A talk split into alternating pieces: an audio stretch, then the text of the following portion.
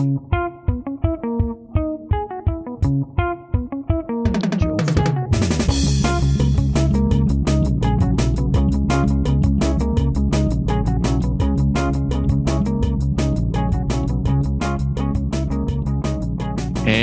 welcome back, everyone. It is episode 73 of Thirst and Goal. This is our ninth or 10th remotely recorded podcast. Me and Ben are still distanced by a few miles. He's in the old studio outside under the canopy where football should be played and podcasts should be recorded. And I, Ronnie, and am in my garage still. The new And studio. the the new ish studio and uh Sonia is uh somewhere there around you Ben I'm sure she's probably watching a lifetime movie right now She is. She's uh, in there watching a little bit of a Lifetime movie and talking to a couple friends of hers. Uh, but Friday, we're uh, we're syndicated now. We have uh, studios in Bristol, Connecticut, as well as Los Angeles and New York. So we have uh, a studio here in the West Valley and another studio also in the West Valley, separated by six miles. So it was funny I was I was actually watching the NFL network earlier today and uh they also had all of uh their their their basically broadcast team uh from their homes so I mean it, you know it's continuing on other networks and it's continuing on podcasts as well Ben Yeah, I wonder what they're. I mean, I haven't. I I can't tell you the last time I turned ESPN on to to watch. I mean, there's nothing on ESPN other than potential Korean baseball and God knows what else. Uh, but I haven't even turned it on. I mean, I've been getting most of my sports news from from Sirius XM as well as from uh, the internet. I haven't actually turned ESPN on in a while. I should probably Mhm. call DirecTV and ask for a discount. Uh, but with baseball coming back and basketball coming back, allegedly in late July uh, for basketball and early July for baseball, there will be something on television. Friday, what are you drinking over there? We like to Uh, well, tell. Ben, yeah, tonight I have the Glen Moray that we uh, sampled on the show a few weeks back. It's the one that you got me for Christmas. You weren't a big fan of it. I, I like it, but you weren't a, such a huge fan of it. But I'll be sipping on the Glen Moray. What about you, Ben? I am drinking a beautiful beer from Iceland. This is the Einstock White Ale, the Icelandic White Ale. As the weather gets warm, uh, I start drinking a little bit more beer and less of the spirits uh, during the Mhm. podcast. So I'm drinking a little bit of the Einstock White Ale. I think we've tasted four or five or of these offerings. The White Ale. There's also um, a Pale There's the- Ale.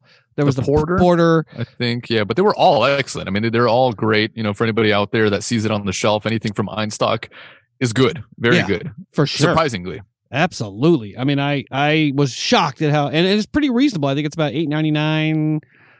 Yeah, somewhere Give or there. I take mean, you know, for- it's, for a it's funny six-pack? that yeah, the six pack of the cans is actually three dollars less than the six pack of the bottles. So you know, Uh, oh, interesting. yeah, it, it is interesting. I mean, it's the same exact beer.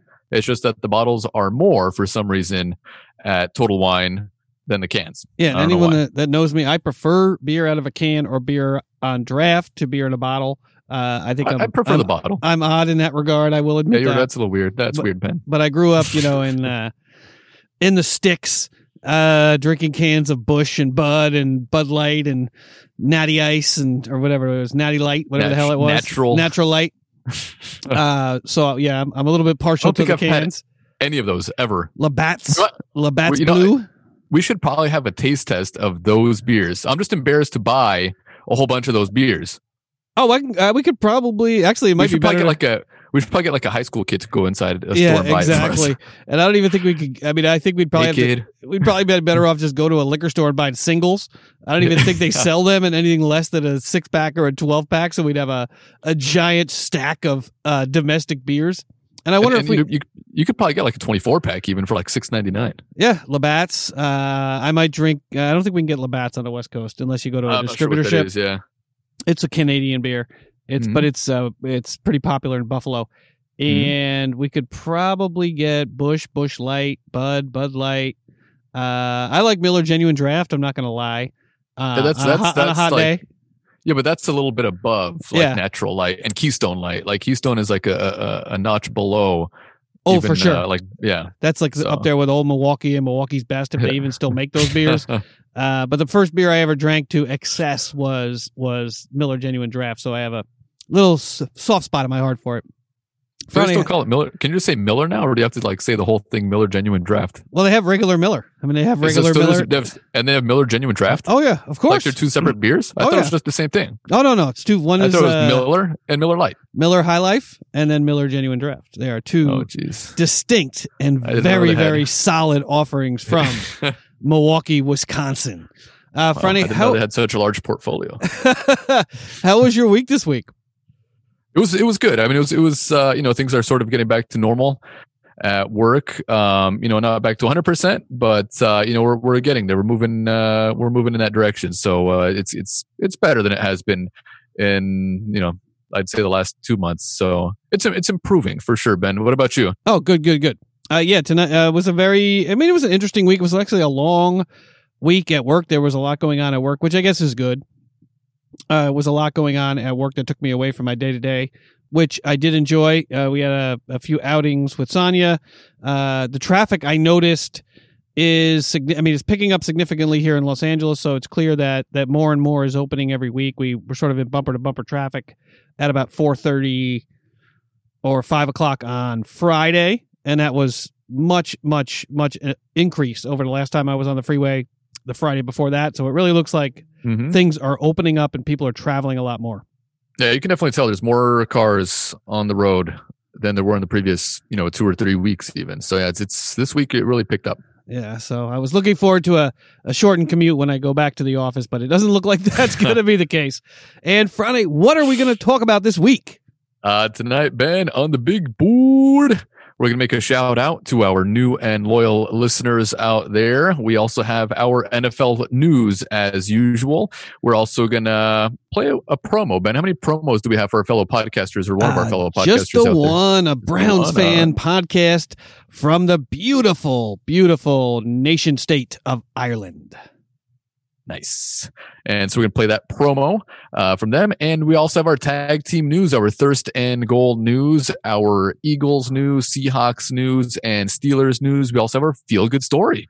That feel good story just doesn't disappear off the agenda. It's always there. And we're also going to talk a little bit about the Jordan documentary, The Last Dance Yep. Of the last dance this this weekend or last weekend actually. And so we'll talk a little bit about that. We also have our shot of the week which is in honor of the memorial day holiday. Happy memorial day to uh, everybody here in the us it's a three day weekend you know not as much to do unfortunately as Yeah. last Memorial Day. And we also have our beverage of the week, which is once again from Balcones or Balcones. I'm not sure exactly how you pronounce that, um, but it is the true blue corn whiskey. Ben, we haven't had, we've only had two corn whiskeys on the show, and they've both been from Balcones or Balcones.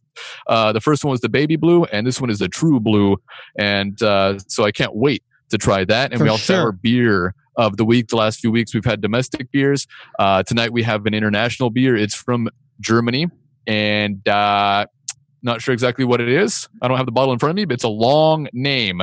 Um, but we'll definitely get to that. We'll try that German beer. It's highly rated, and we'll definitely get around to that. And Ben, you also have your housekeeping to finish up the show. as well. Absolutely. It's the Weltenburger Kloster Barock Dunkel. That's a Yep, that's- mouthful. That's, why I can remember for that particular beer. Uh, yeah, first up, uh, thank you all to our loyal listeners as well as our new listeners. We truly, truly appreciate it from the bottom of our hearts and souls. Since 2008, we have been a show about football, fun, friends, whiskey, and beer reviews. And since you're listening tonight, please consider heading over to our website, thirstandgoal.buzzsprout.com or search Thirst and Goal Podcast on the web and subscribe, rate, and review our show. Just a little homework for everybody out there. Please, please, please tell a friend, a family member, a coworker, a stranger, just one person uh, between now and next Saturday. Tell them about our show. Get our show in their podcatcher, on their desktop, on their tablet. Uh, but please, please, please, if you enjoy our show, share it with a friend, a relative, a coworker, a stranger, and get it on their podcatcher. Frane, what's next up on the big board? Next up on the big board, Ben, we have our NFL news. Oh, Frane, do you have a shot on the table? You know what? Yeah, I see uh, who's up first on the agenda. And per our drinking game agreement, Ben, if I say anything negative about any team in my division, the NFC East, I take a shot. And Dak is on the agenda. So I'm sure I will say something negative about him. And if you say anything negative about anybody in your division, Ben, in your division is the AFC North. The AFC North. So if you say anything negative about Baltimore or the Browns or the Bengals or even the Steelers. I mean, you actually say a lot of negative things that about, about your own team. And uh, Sonia, who's not on the show tonight, but who you never know, she might she might uh, join us for a minute or so. Um, but if she says anything negative about any team in her division, which is the NFC West, then she takes a shot. So it's an ongoing drinking game that we've had for probably over a year now. At least. And, uh, yeah, and so you know we have these wonderful shots. You have the Southern Comfort Lime, which is pretty disgusting. It is disgusting. The Evan Williams uh, Peach, which is also not that great. It's sort of a punishment shot, and uh, you know I'm, I'm sure I'm going to say something negative about Dak, Ben. Yeah, and this keeps coming up week after week. If nothing else, if nothing nothing else, Dak Prescott is doing a very good job of keeping himself in the news. Uh, but this saga continues as Dallas Cowboys rumbling on with rumors taking center stage. The matter seems to have culminated earlier this week with a report claiming that Prescott rejected a mega deal, $175 million for five years. Prescott allegedly asking for $45 million a year instead. Uh, the player's agent poured cold water on this report allegedly this week, according to Ian Rapoport. According to the team side and Dak Prescott's agent, the report is definitely not true. The two sides have discussed such scenarios, not discussed, discussed such scenarios or anything like it. Dak wants a shorter deal. The Dallas Cowboys want a longer one and July 15th is the deadline. Uh, that's a deadline for uh, franchised players to sign an extension or they are stuck with that tender or to sign or not sign that tender. Uh, Franny, what say you about Dak turning down 35 or whatever that, whatever comes out to 175 million for five years, asking for 45 million? Mm. I believe that it's true. I don't know why he would be asking for a shorter deal with less guaranteed money, but what say you about Dak Prescott? Yeah, that- piping that also up. doesn't make much sense to me. You know, I mean, the whole thing doesn't make any sense to me. I mean, it doesn't make sense to me that the Cowboys would offer this much. It doesn't make sense to me that Dak Prescott thinks he's worth this much or more. It seems, um, but 175 million dollars for this guy. I mean. I, I, if you don't take that kind of money, I don't care who you are. You know, I mean, you, you could be you know, the best QB in the league. I mean, that's the best QB in the league type money. 35 right mil. 175 million dollars, and then uh, he oh, he wants forty five. I can't believe it. but allegedly, I mean, it's it's yeah. like mind boggling. I mean, I don't, I don't know how much of this is true. I don't know if it's just some sort of a rumor. I don't know if it's just you know thrown out there in the media because we have nothing else to talk about right now, and you know this is just some sort of news. And we've we've been talking about this for weeks now, so it's always fun to talk about. And it's my division. It's NFC East, so I have a lot of fun talking about it. But if it is true, then Dak Prescott is out of his mind, and so are the Cowboys for offering him that much. Yeah, I mean, obviously the Dallas Cowboys leaked this out. Uh, true or untrue, I'm sure it was the Cowboys camp that leaked this out, trying to get a response out of Prescott. I want to take a shot of the bottle because I don't have a shot on the table. But Dak Prescott is he's not worth that much. No, no way. We've talked about not. this week after week, uh, but it's interesting to see this come up again this week. 35 million over five years. I, I, the, the scuttlebutt is that Prescott's camp is claiming that he wants a two or three year deal, pushing him up a little bit closer to 30 years old, where he thinks he'll be able to cash in with a giant mega deal as one of his last two contracts, two or three contracts in the league. I think that's a pretty risky bet. Uh, mm-hmm. I think that if you if that was your plan of action, why wouldn't you just say you're going to sign the franchise tag, play great this year, and then get yourself a nice big fat contract next year because you're going to play so great this year? Uh, I think that that they're continuing to hold out for more money and more guaranteed money. I don't think uh, that they want a, a, shorter deal. I don't. I've never heard of anyone wanting a shorter deal with less guarantees uh, in hopes of getting a bigger contract you know, especially for a team like the Cowboys, I'm just not buying it from Prescott's camp. Yeah. No, it doesn't make any sense at all. I mean, you know, to sign a four year deal and then, you know, wait for, um, you know, the fifth year and see what the QB market is, you know, when he's 30 some years old. Um, you know, he's, he's definitely not worth this much now. He's not going to be worth that much later. Um, you know, you have, you have to consider, you know, the Cowboys have to consider his value throughout the league and what other teams would pay this guy. Uh, if, if, he was released tomorrow he would not be signed by any team for anywhere near that money. You know, I mean, he, he's not that good. I mean, he's Yeah, good. I don't- he's but not. It's not, you know, that good where he deserves that kind of money. And uh, nobody, I mean, look at Cam Newton is still sitting around out there, you know, without a job. I mean, Joe Flacco just signed a, you know, one and a half million dollar deal. You know, Andy Dalton, they signed for $3 million. I mean, those guys are, you know, probably worth more than that. Um, but Dak Prescott, to think that he's worth, you know, 45 million in that last year of his, he's, he's, he's, He's nuts. he's either he's out of his mind or his, or his, his, um, his manager or whoever, his agent, um, is, is out of his mind. Yeah. Be- because it doesn't make any sense. Yeah, I think I mentioned this. la- I mean, I think it's because it's the Yankees, because it's the Cowboys, because it's one of those types of teams that has a history of overpaying for stars. That they think they can extract this money out of the Joneses, and Mm-hmm. I just don't think forty-five million dollars is a ridiculous amount of money to be Yeah. asking for coming off an eight and eight season where you missed the playoffs. And you know, great numbers notwithstanding, you had a decent enough offense, and, and there's more, as I think I said last week. Uh, there's more to quarterback play than just statistics. There are wins and losses, and the the Cowboys are not stacking up enough uh, numbers in the win column under Prescott to justify that kind of money. Uh, Roethlisberger, like I said, I mean, he's thrown up a bunch of five thousand yard seasons, and they went pretty deep into the playoffs. I think in, in two of those seasons, once to the championship game, once to the divisional round, and the Cowboys can't even seem to get that far. So I I, I think it's way way too much money. Yeah, Yeah, I think it's way too much, and it was a generous offer by the Cowboys. I think the Cowboys offered up too much Oh yeah, I mean, hundred already. As, a, Yeah. as a, you know, I'm not. I'm not sure if you know those numbers are exact, but I'm. You know, they, they did offer him even before you know this news came out. 100 and what 30 some million, or you know, Yeah. it's also around 30 some million, 33, 34 million dollars a year, which is you know more than enough uh, money for you know for Dak Prescott. And um, I, I just don't know what the guy wants. You That's know, what- I, I have no idea how much money this guy wants, how much he thinks he's worth. Um, but like you said, Ben, I mean, you know, he he might have some pretty decent stats. I mean, you know, he did throw for you know close to or just over five thousand yards. I can't remember exactly off the top of my head. forty nine Um, something. I think, but you know, he was also eight and eight in the worst division in football. Yeah. You know, I mean, and and and worse and than the AFC did- North even. Yeah, yeah. Well, the AFC North actually had some pretty decent teams. I mean, you know, they had Yeah. Green Bay, uh, which was, you know, they went to the uh, the NFC Championship game.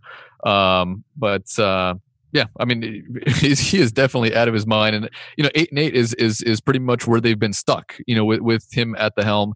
You know, they had that one, you know, half decent season where they won the playoffs, and you know, the Seahawks allowed them to win that that playoff game. But you know, he he hasn't really shown anything in the league um, to command that type of money. Yeah, I mean Eli Manning got ran. He he got run out of town in New York, and he has two Super Bowl rings against the best team to play football in the last twenty years. So Mhm. there, there's more to your value than you know how many yards you can throw up in a particular season or or a stretch of seasons. Mhm. And know, it's not it- like they have a terrible team around him either. No, They actually have a pretty good that's- team around the, him. That's the thing that, that makes it so frustrating, right? You know, I mean, if he's Dan Marino, I'd say okay. You know, I don't know what to tell you. You know, you you, you really didn't have the team around you. You had no receivers. Your running game was pretty uh pretty pathetic for most of your career and the defense was terrible you know but that's not the Mhm. case in dallas uh some of the most primetime players in the league on offense and, On the a gr- line. and a great offensive line and a decent enough defense as Mhm. well especially in that secondary so you know i don't know what to tell you dak uh if you can Yeah. if you can extract this kind of money out of jerry more power to you but Yeah. I, I i sure as hell if I was the. Cowboys, though, I would say go eat a deck i would have signed i would have signed flacco and drop him and get you know have Dalton. You know, let, let's see if you want to test the market, see how much you're worth out there on the free market as a free agent. And uh, you know nobody's going to pick him up as a, maybe as, as a backup. I mean, he, he'd be a backup on most teams actually. I, th- I think you know maybe 10, 10, 11, 12 teams in this league, thirteen. He'd be a backup. He wouldn't be a starter. Oh, for sure. And, So- I, and I think this is uh, the Joneses' way of saying we offered him Aaron Rodgers money. What does the world think about that? Yeah. And I think that the world outside of Dallas, because Dallas fans are just ridiculous. They're, they're they have "pay me" like tattooed on the inner part of their lip. Like you got to pay the man, pay the man. I mean, it's like I- I don't know tattooed on their true. forehead. The second that they become a Dallas Cowboy fan, like anyone that they like, you got to pay them, um, whatever they want. I don't know if they like Dak though. I, don't know if they like Dak. I Oh, mean, they you do. know, Troy Aikman. They if think it was he's Troy like- Aikman, may, yeah, of course. You know, I mean, I understand Troy Aikman, but Dak, uh, you know, just just just reading the comments in most of these articles and just on you know Facebook and on Instagram, a lot of them are are are saying it's it's it's outrageous. I mean, the offer is way too much for his talent level. And Oh, a lot of them, you know, a lot of them are, are, are, you know, pretty level-headed when it comes to paying Dak. I mean, if it was Aaron Rodgers, you know, that type of a quarterback, then you know, pay the guy. But for Dak Prescott, a lot of them are just saying, you know, release him, let him go. You know, we can, you know, do just as much with Andy Dalton, at, you know, at, as the starting quarterback because the drop-off in talent is really not that big. No, and and I don't agree with with the sentiment that that you have to pay him because you need the quarterback that bad. I, I don't think he brings enough to the table to push them Mhm. into salary cap hell potentially, especially if next year the salary cap is decreased rather than increased because of the lack of revenue coming into the league without fans. So Yeah. I, I think I think the Joneses are have made a generous offer, and Mr. Too much. Prescott and his agent should take it. Yeah, and uh, you know, as as an Eagles fan, though, I hope he does sign Oh, for yeah, a huge, for sure. huge deal, so that they you know mortgage their future and are you know set back as a franchise for the next five, six, seven years because of the huge contract. So I hope he does sign it. Yeah, by then you'll have ten running backs and four quarterbacks. So you'll have you'll have you'll have all the quarterbacks in the NFC East. Uh, next up, a little bit uh, a story that's near and dear to my heart. Anytime Jim Kelly talks, I listen. Uh, Jim Te- Jim Kelly this week was talking about the Bills. Uh, Hall of Fame quarterback and four-time Super Bowl loser. Jim Kelly was the last quarterback to lead the Buffalo Bills to an AFC East title. But Kelly thinks that honor will soon be handed over to Josh Allen, according to the USA Today. Kelly made an appearance on CBS Radio and predicted that the Bills will win the AFC for the first time, or the AFC East for the first time since 1995. If they don't, there's something wrong, Kelly said. Tom Brady is not there to block you anymore. So that to me is huge. Jim Kelly says Buffalo Bills will win the AFC East or something is wrong. Now that Brady is gone, I definitely do not think the Bills are the team to I definitely think that do think that the Bills are the team to beat. Even though you look at the Jets, they're getting better. Miami and Tua coming in, I think they're going to be better. But of course, Belichick is going to have the New England Patriots ready to play. We'll see what happens at the quarterback position in New England. But right now, there's no doubt that the Bills are probably favored to win the AFC East. And if they don't, then they must have some serious injuries because they have all the ingredients it takes to move on to the playoffs. Franny, what say you about Jim Kelly putting the hammer down, putting his chips on the table and saying the Bills should win the AFC East? And that comes uh, from someone who won the AFC East on six or seven different occasions as the quarterback of the Buffalo Bills, and they should take that to heart. What do you think? Yeah, I mean, he was a much better quarterback than Josh Allen. I think that's the main issue with the Bills right now is Josh Allen. I mean, they have, their defense is pretty good. They have a you know pretty decent receiving corps. That you know they they picked up Diggs even in the offseason. Um, you know they have a pretty good you know coaching staff. I think McDermott uh, is the coach there right now. Um, but you know I think that the the main issue is Josh Allen. I mean, I'm not a big fan of the guy. Um, you know, he, he's definitely he's an athletic quarterback, but he he just he I mean he can't complete that many passes. I mean he was looking, he seems like a run first quarterback and and when he does throw it he's not very accurate. And uh, you know you can win some games like that, but you're not going to win a ton of games. I mean maybe in the AFC East this year, um, you know with you know Tom Brady leaving, um, but you know the Jets are there. Uh, Miami has also made a lot of moves A to improve their roster. Um, so you know, you know, Jim Kelly obviously is going to have faith in his old franchise. Um, but I, I think the one glaring issue is Josh Allen, and he's Yeah. trying to give him credit, but I don't think he should. No, and I want him to be right. I mean, I, I, I- I almost, I almost went back and dug down into the audio from the Bills' loss in the playoffs last year when I just ripped uh, Josh Allen to shreds because that was about as poor a performance in the playoffs for a healthy player at the quarterback position than I've ever seen. Uh, he made Lamar Jackson's first playoff appearance look spectacular by comparison. He played so poorly in that game, especially in the second half, that it was hard to imagine that team with him at quarterback getting better uh, this year. So I, I hope Jim Kelly is right, and I hope that that they take it to heart and whatever whatever Josh Allen has to do to get himself right and to get himself into a position to play quarterback at a high level, especially when you're getting near the playoffs. whatever he needs to do to make that happen, whatever coaches they need to bring in, whatever drills they need to run, he needs to get better because he was pathetic in the playoffs last year, and I want the Bills to be good and as as, as Yeah. much. I'm just not sure if he if he can get. I, I think this is as good as he is. And that's to say, I think, because they have made so many improvements to that team. Mhm. And talk about a, I mean, talk about the the the the seas parting for you with Tom Brady leaving the Jets perennially problematic, and Miami, regardless of what they do, they don't seem to be able to get out of their own way, even though they did make a lot of improvements, especially on the defensive side of the ball this year. Uh, that division should be should be wide open. Uh, McDermott's a good coach; it should be wide open. Uh, but I'd hate to see you know them tying their wagon to Josh Allen and that be the reason that they don't make the, that they don't make the playoffs, they don't win the division Mhm. because he played as bad as you could play last year. Yeah, I mean they're riding their defense right now. I mean if, if Josh Allen was just a little bit better, they'd have uh, much more success, and I'd be I'd be much more confident in them. But just watching the guy play the last couple of years, I, I you know it's it's almost like um you know somebody that's maybe slightly better than Mitchell Trubisky. I mean he's not that much better really. I mean it, I, I worse both the these playoffs. guys, and they look pretty similar. I mean they're Yeah. they're both athletic. Um, but they, you know, they, they just they don't scan the field. Um, you know, it seems like they don't find the right receivers. You know, when they do, they're just not very accurate down the field. And uh, you know that's that's just the problem, and and uh, it's unfortunate for the Bills and, and their fans because that is our adopted team, right, Ben? That is for sure. and and watching them, you know, I was in, in college in Buffalo in the early '90s, left there in 1996, so I saw the best of what the Bills had to offer and how much it meant to that city and to those fans. And it would be a shame if they can't figure out some way because he has the he has the talent. It's just a question of figuring out a way to get him to play at a higher level and be more consistent and get the ball to the receivers in stride and not throw those kinds of ridiculously costly interceptions or make the kind of you know terrible mistakes that he made in the playoffs last year. Uh, but next up, Cam Newton again on the agenda. Cam Newton was almost a Los Angeles Charger.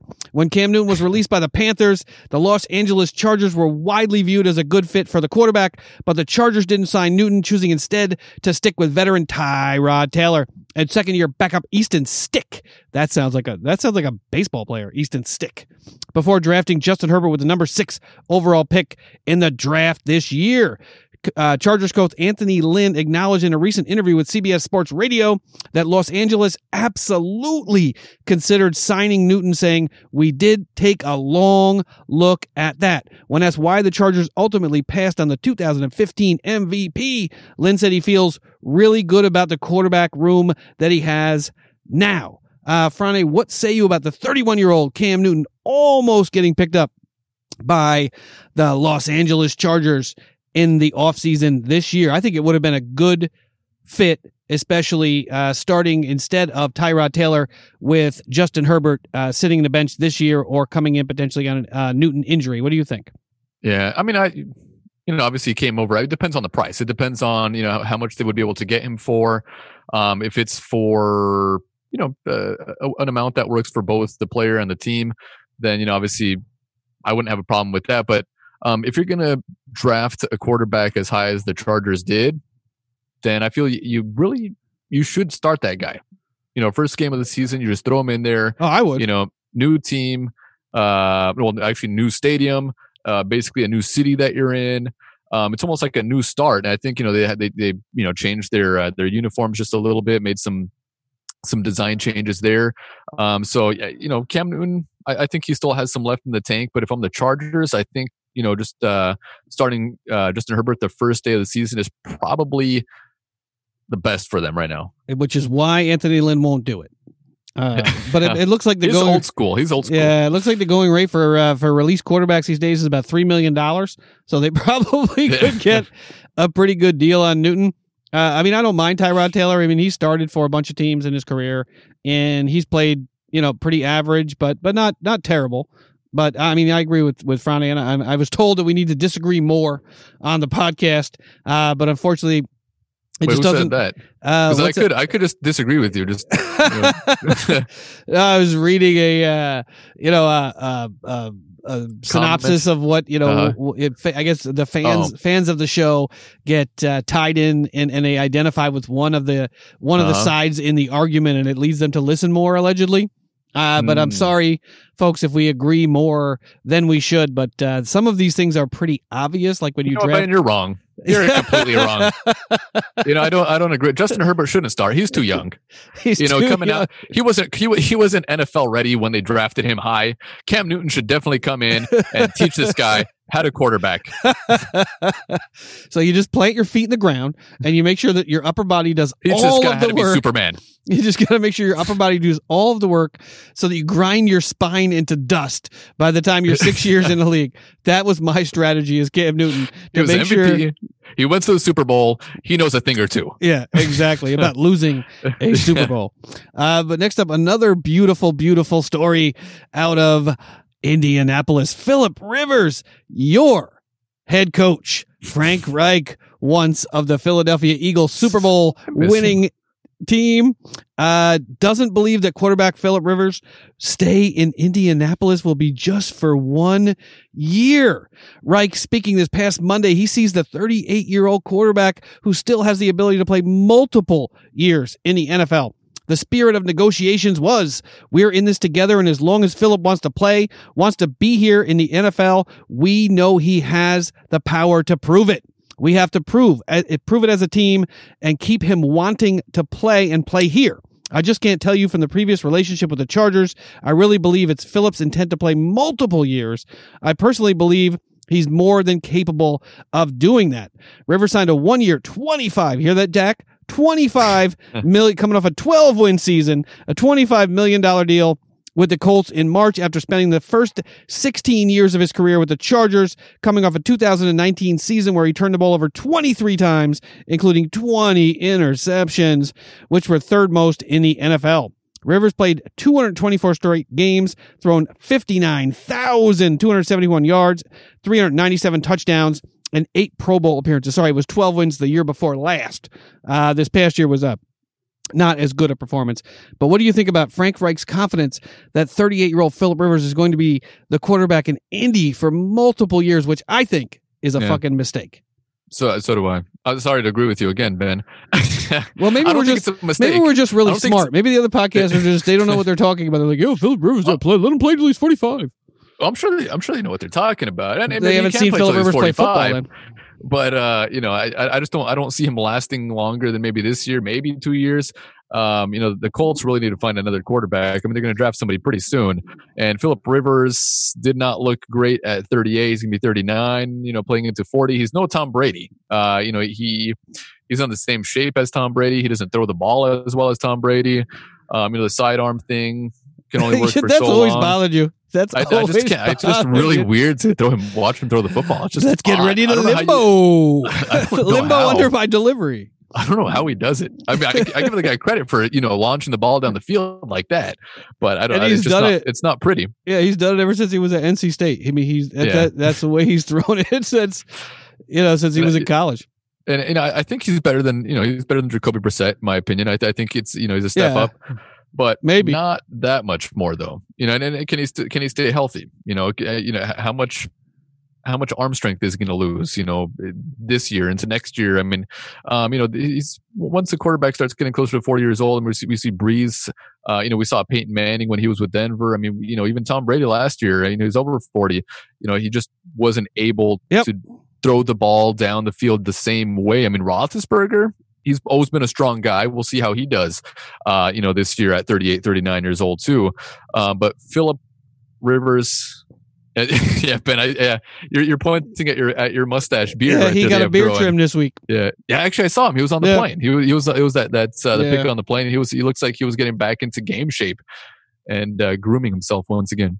Yeah, so we'll see. I, I I don't I don't like Frank. I mean, I don't know what the optics of this are. The point of saying this is, uh, you know, I, and I think that I, I give Sean Payton a lot of credit for bringing in Jameis Winston because I think he knows that Brees is is cooked. I, I don't think Brees is going to make it through this whole season. I, I actually predict here on whatever this is May 22nd, 23rd. 23rd. Uh, that Brees will not be the quarterback throughout the, the entirety of the of the Saints 2020 season. I, I, I don't know how much more evidence you needed than, than watching Philip Rivers play last year. I don't think he had a Mhm. significant injury last year. I think he's cooked. I think he's done. I, I, I think Frank Reich is probably trying to build his confidence, but I think a smarter course of action would be to continue what they're doing. I think they I, I think they probably should have built up a little bit more in the offseason with free agency. They've still got money on the cap. Uh, and go for a one year run here with with Rivers and hope that he's got enough left in the tank to get him through this one year and potentially get to the playoffs and see what they can do there. Uh, but I, I I think it's it's it- it's absolute insanity to think that Rivers is going to play multiple years in Indianapolis. I think they'd be lucky to get him mm-hmm. through this season and and get him through healthy and and do anything significant with that team. I, I think Reich is is is not being accurate in his reaction to to Philip Rivers. Yeah, no, completely. I, I, I, I unfortunately agree with you, Ben. Yeah, I mean, I, I've never been a big Philip Rivers fan because I think he's he's you know he's the anti Michael Jordan. He's the one who blames everyone for everything, but then doesn't perform at a high level. Uh, you know, he likes to he likes to throw the blame around, but then when it comes time uh, to come up with the big play, the big pass, the big throw in the big game, he's not able to come through. Even though he's had some really, really top tier offenses on that team over the years, some some some top rank one, two, three in the league types of offenses and wasn't able to come through in the clutch. Uh, next up, Franny, we do have. This I think this is this is interesting because I've been following closely everything that has to do with the league. Uh, potentially having to delay the start of the season because that is like my worst nightmare that they have to delay the start of the season in September. But I'm really, I was really heartened by this story, and I, I'm really interested to see what they look like. But the NFL is looking at face masks upgrade. Uh, the Players Association medical director said Monday that the NFL engineers and sports equipment company Oakley, oh, that's not a good sign, are testing prototypes of modified face masks that contain surgical N95 material. Speaking That's on Monday, uh, Adam Schefter, uh, the Adam Schefter podcast, Thom Mayer said there will probably be a recommendation that the NFL will use such masks to protect players from the coronavirus when the league returns to play. Uh, back in early March, they had suggested that they would that they would consider novel and emerging ways to handle helmets and the face mask that spread the virus. And these guys, the bioengineers that they use and the league uses, Oakley, as you know or may not know, uh, does the face visors for the league under contract. These guys got the bit between their teeth, Mayer said. Uh, he wasn't exactly sure how the modifications would look, but he acknowledged that it is realistic to think that the new designs could cover a player's entire face mask, and that the engineers were working on a on a, such a design and what that might entail. Uh, they've got some prototypes. They're doing really good work. Some of them, when you first look at them, you think, "Gosh, no, that's terrible," because you, you're not used to seeing it. You're just not used to seeing it. Uh, but they're looking at every issue they can imagine uh, including when it fogs up, when it, when the weather's bad.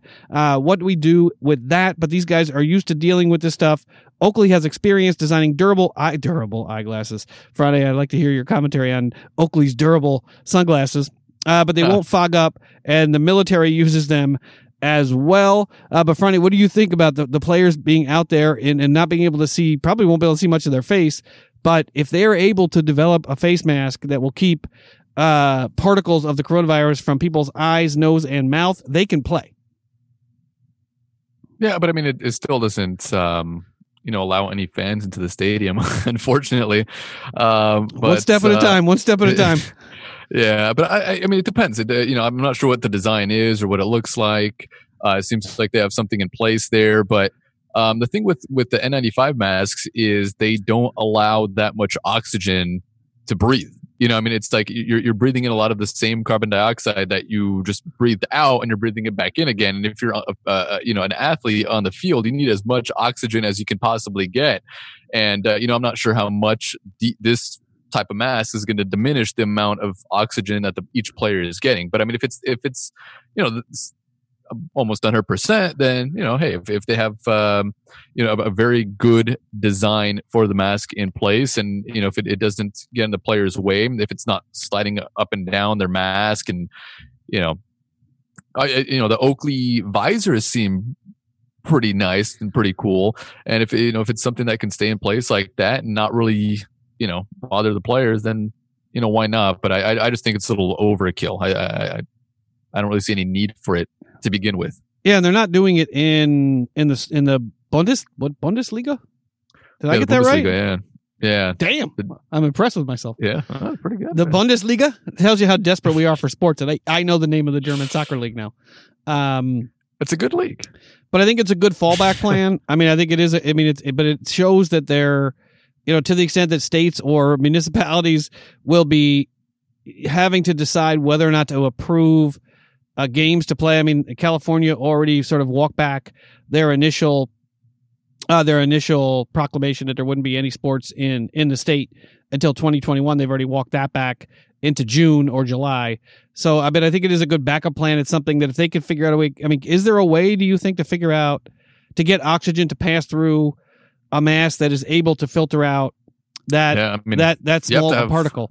Yeah, I mean, you have to have some sort of a filter there to catch those small, smaller particles, and I would imagine it would it would just be a little more difficult to breathe because just not as much air is passing through to your nose and mouth to allow the oxygen. I mean, I I don't know. Maybe, maybe there's some sort of technology out there that you know they, that can filter it, but um, you know, even even with the basic you know surgical masks that we wear at work, even the level two masks or even the level one masks, actually, I don't even know if there's a level on those one masks um, you know, even even those, you know, makes it a little bit more difficult to breathe, especially you know if if you're out and you're running around and your you know your heart rate is up and you're sweating and um, you know just it's just getting warm you know around your your nose and your yeah. mouth and just yeah. it, just makes it more difficult in those situations yeah. if you're just walking around normally then okay but it, eh, if you're a player and athlete on the field uh, that's a little difficult i know i'm just happy that they're doing something so I mean, I'm happy that they're that they're preparing for the worst case scenario, and if that worst case scenario comes,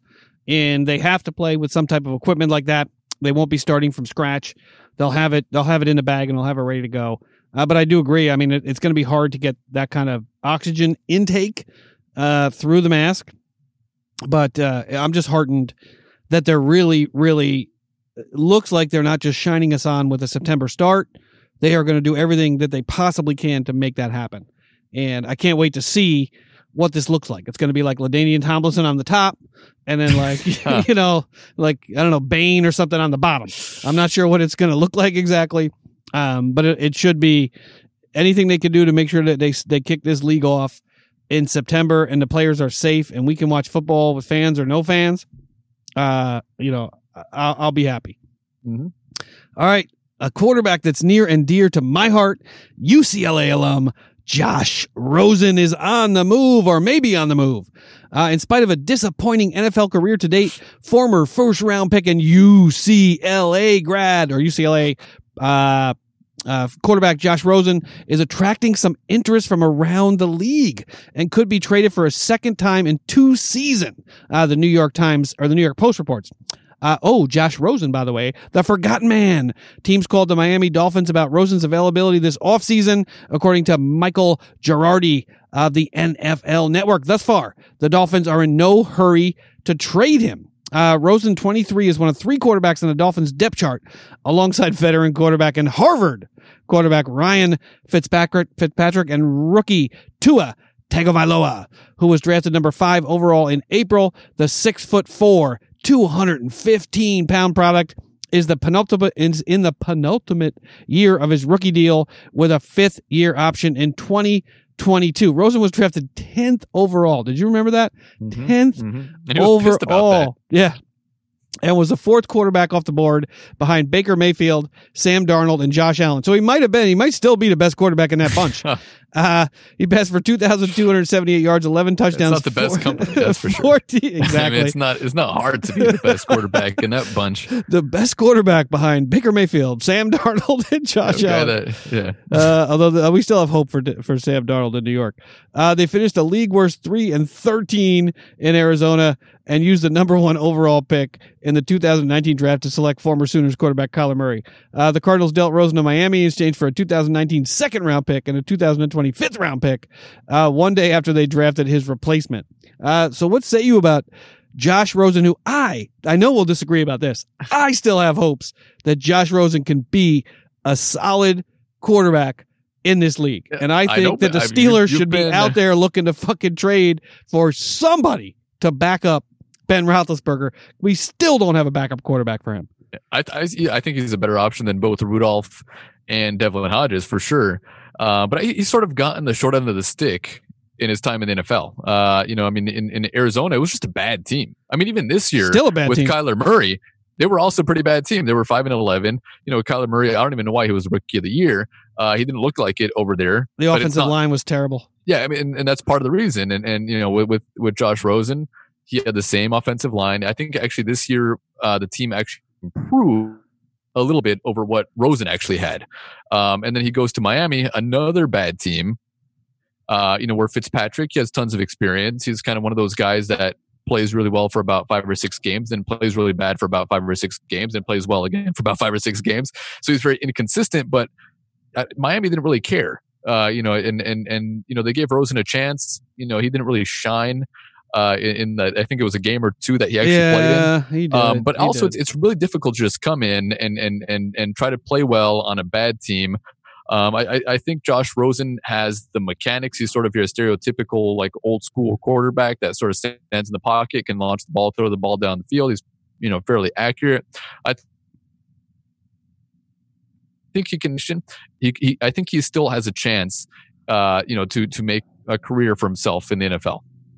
I agree, uh, but I have higher hopes. I think for him than you yeah, do. You and I think he's going to be like a Hall of Famer? I mean, I think he's got. I think he's got all the skills. Uh, but most importantly, not only does he have the physical skills, he has the emotional maturity to. Uh, not really. I disagree. That's, I disagree. that's been one of his knocks. That's been one of his knocks. Uh, it has been, but I've listened to his interviews and I've I've read uh, many of his interviews and and listened to some of his interviews this week. I think he's more mature than people give him credit for. I think he he gets a raw deal a little bit in the media, and I don't think his agent has done him any favors either.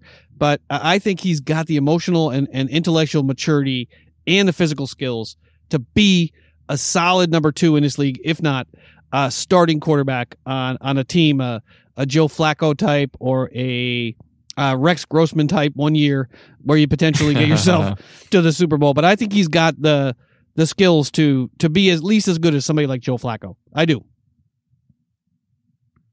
No, I mean they're they're similar quarterbacks. You know, in in in terms of you know style. I mean, they're both they're you know they're not very athletic. They don't run the ball very well. But you know, as, as, as far as your you know, well, UCLA's not famous for their athletic you know, quarterbacks.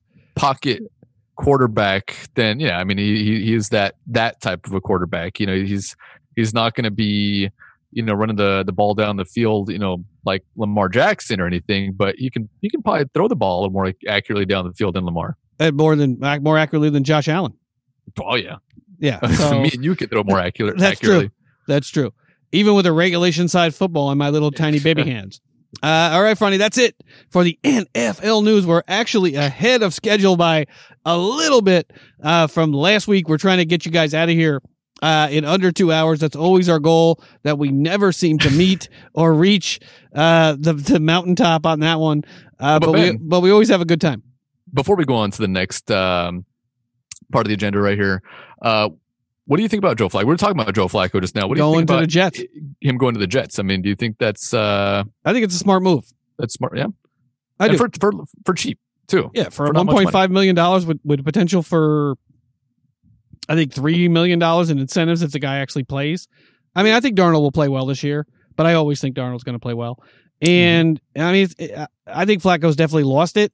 He played horrific in Denver uh, in the short stint that he had there.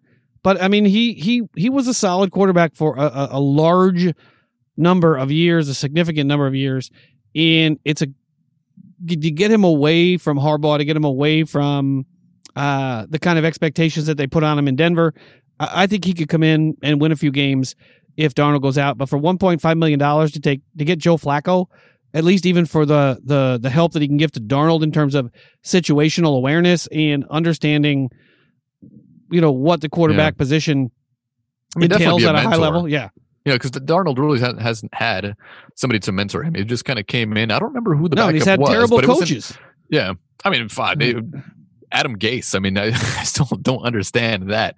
Um, but no, I, I think that's where it's a good move for the Jets is just having that older, mature quarterback that's been through everything in the league. He's played on good teams, he's played on terrible teams, he's been in the Super Bowl, and um, yeah, I can, I, you know, I can, I can see him definitely giving, um, giving him some pointers, and uh, you know, being a, a, you know one of those like true older mentors where he can actually learn something from. I agree. I agree. All right, Friday, what's next up on the big board? And next up on the big board, Ben, we have our promo for our fellow podcaster out there from Ireland. Was it from Ah, Ireland? yes. From the beautiful, beautiful country of Ireland. All right, folks, hold tight, and we'll be right back with a promo.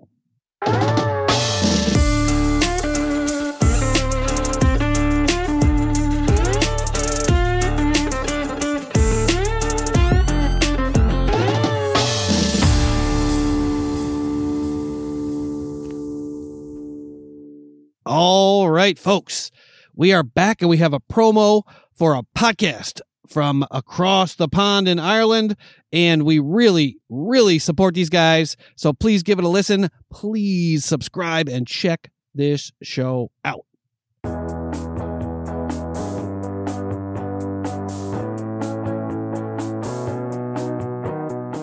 We are the Two Green Browns, an Irish Cleveland Browns podcast bringing you an Irish view on all things Dog Pound. As long suffering fans of the enigma that is the Cleveland Browns football team, we promise to bring you an honest opinion along with the best of local Cleveland celebs, national media types, analytical darlings, and you never know, a few players have been known to stop by from time to time. So please find us on Twitter at Two Green Browns and find us across all podcast providers and help us to send the luck of the Irish Cleveland's way. Oh, and don't forget, go Brownies! All right. That is the Two Green Browns podcast. This is a Cleveland Browns podcast, a topical chat podcast with fans John Cahill and Neil Dunworth. Join them every week, every week for their takes on the Browns, news of the week, news of the year, and all the happenings in Brownstown. You can find them at a link in the show notes and on Twitter at Two Green Browns. This is a great podcast. It's an awesome podcast. These guys are fun. Uh, from time to time, they actually get players to come on, actually active players to come on and interview on their show all the way from Ireland. I'm so sorry. I need to do a shot. I am so sorry that you are Browns fans. I can't help you there. The podcast is great, but the team is terrible. I don't know why you devote this amount of time to the Cleveland Browns, but thank you so much for doing it. Uh, but yeah, the Browns, I just can't have any hope for that team until they get malcontents like Odell Beckham and Baker Mayfield out of there. But, uh, you know, it's a great show. So please listen to the show if you're a Browns fan, but can't say anything nice about the Browns, but I will do a shot as a consequence of saying something nasty about you. That's right, Ben. That's you, you said something negative about a team in your division. So you uh, pour yourself a little bit of that Yeah. Southern At, Comfort Lime. at home with Baker Mayfield. Beginning in December through through through February, you will be at home with Baker Mayfield. All right. next up on the big uh, What's next up on the big board, Friday? Next up on the big board, we have our tag team news, our Thirst and Goal news. Ben, you are a Steelers fan. We just mentioned that. I am an Eagles fan, and Sonia is a Seahawks fan. And I'm sure you have a little bit of news for us, Ben. And I still haven't seen you take the shot. I do. This I is a little bit camera. This is a little bit of the Southern Comfort Lime. Frowny was looking for a liquor that cost less than ten dollars, and he was Mhm. almost successful in that regard. I can't imagine this. this I, I think it was eight ninety nine actually. So yeah. Oh my god! Oh my god! So Back to college in Buffalo and dollar beer nights. This is pretty bad stuff, but I'll take it. I don't know what's worse, that or the Evan Williams peach. I'm not sure what's worse. I actually, I haven't tried the Southern, Southern Ah, Comfort Lime as a bad. punishment, but uh, I'm pretty It's sure it's, it's probably on the same level as this stuff. Whew. Yeah. So my or my Steelers, your Eagles, Sonya Seahawks. Where would you like to start, Frowny? I think last week we started with the Seahawks. Let's start with the Steelers, Ben. All right. This was a banner week for the Pittsburgh Steelers. Big Ben is throwing the ball. He said he wouldn't cut his beard until he could throw the ball at a professional level, and he cut the beard this week. Big Ben is throwing before undergoing right elbow surgery in September. Pittsburgh Steelers quarterback Big Ben Roethlisberger said he wouldn't cut his hair or shave until he was able to throw a legit NFL pass to one or more of his teammates. That time, apparently, has come, and it came over this past weekend. The Steelers released a video Monday afternoon courtesy of Roethlisberger's BigBen7.com website that showed Roethlisberger recently throwing passes to teammates Juju, Smith Schuster, James Conner, and Ryan Switzer. Thank you, Ryan Switzer, for coming back. Near the conclusion of the 38 second video, Roethlisberger is shown in a stylish chair with his haircut actually a mature haircut it looked like this time uh, and someone using scissors to touch up his neatly trimmed beard espn.com Something something i need to do espn.com reported that Rossberger got his makeover at norman's cutting edge barbershop in sewickley hey shout out to norman's cutting edge barbershop and a person answering the phone at the salon confirmed that the quarterback recently visited James Conner, Steelers running back. James Conner scheduled to be a. Fr- oh, sorry, that's the next story. Um, but yeah, allegedly he broke Philadelphia, uh, the the or Pittsburgh and state regulations by going into the barbershop. But screw that. Ben Roethlisberger needed to get that beard trimmed. But what say Mhm. you? Did you It watch? looking pretty bad. Did you watch the video? The video looked good. The passes looked good. Juju and uh, Ryan Switzer said that he came out firing and he was at full strength throwing the ball. I am ecstatic about this news. Franny, Yeah. what say you? No, it's great.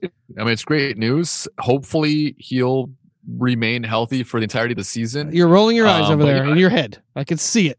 It- that must be something with the camera. It's you know maybe the the internet kind of cut it off right the there. fan of uh, Carson Wentz is making fun of other quarterbacks for not staying healthy. Okay. Uh, he's been healthy almost his entire career. I mean, th- th- you know, this was like pretty much the first Yeah. time that he was out for a long period of time. Um, but you know, he's gonna be 39. He's gonna be 39 years old, and you know, hopefully, he'll he'll remain healthy because we know who the backups are in Pittsburgh. Um, but uh, no, I wish him all the best. I mean, he, he's just uh, he, he's just built like a beast. I mean, he's just one of those big dudes that doesn't need to work out. He was just born like strong. And, Yeah, yeah, yeah. And uh, you know, I'm, I'm sure he, he still has the arm strength, uh, at least close to what he had, even at this age. Um, but you know, I wish him all the best, and he definitely does look better. He does look better. You know, he did shave. He looks. Um, yeah, I know. I'm he, I'm going for the Roethlisberger beard right now. That's my hope. yeah, he looks a little, you know, groomed and and yeah, it, it, it looks he looks more promising. yeah, just- he just by looks shaving the more beard and- and- and- promising. and and just like you know, getting a haircut because So he looked he- like a bum. He really did look he, like he doesn't look like he's going to be starring on the next season of Fortitude. Um, but yeah, he looks he looks he looks better. But I was ecstatic Yeah. to hear uh, from from Juju from Switzer that that he looked like he was he was ready to play. And you know, I, I think that he likes to cultivate this impression that he doesn't need to work out, that he doesn't exercise that much. But I suspect that he exercises and works out more than people think he does. Uh, he probably just likes to keep it sort of on the down low for some unknown reason. And I, I was ecstatic to hear this because, as Franny mentioned, uh, the Steelers have made literally no effort whatsoever to to bring in a backup quarterback for Ben Roethlisberger, even though Andy Dalton and Joe Flacco just signed for a combined four point five million dollars, and and they have not gone out and done anything in that regard. So so Ben Roethlisberger must stay healthy.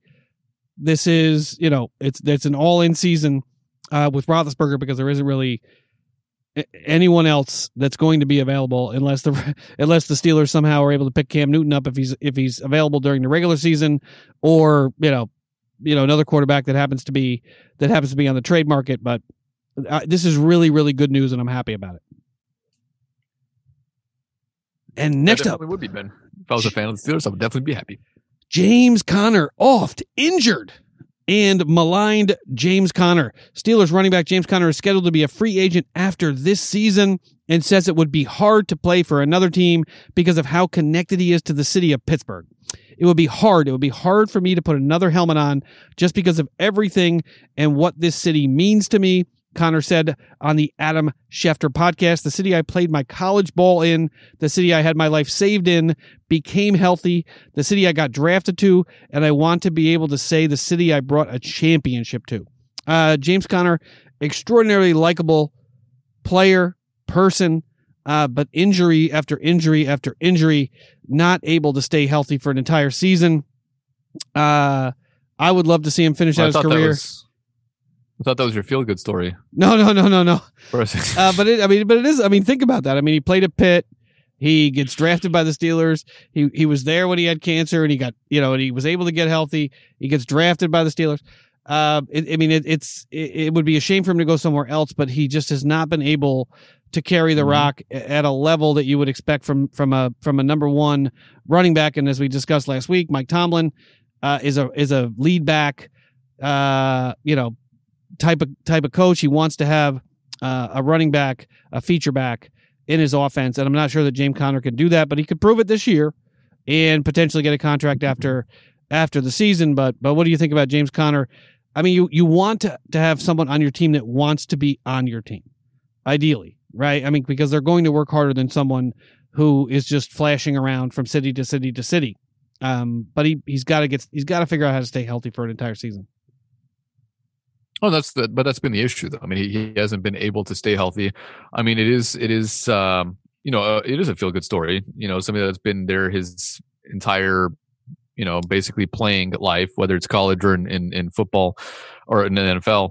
Um, but you know, it, I just don't think he's going to stick around for that long because his durability. I mean, he's just you know it's a business, and um, you know if if you can't stay healthy, then the team has no reason to keep you and they have no reason to pay you whatsoever. Um, so even though you like to be there and you want to be there and uh, you're a good person to have in the locker room, if you're unable to contribute on the field, then sorry, man, got to go. Yeah, 12 games in But we'll see what happens this year. Yeah, 12 games Yeah. in 2018, 10 games last year.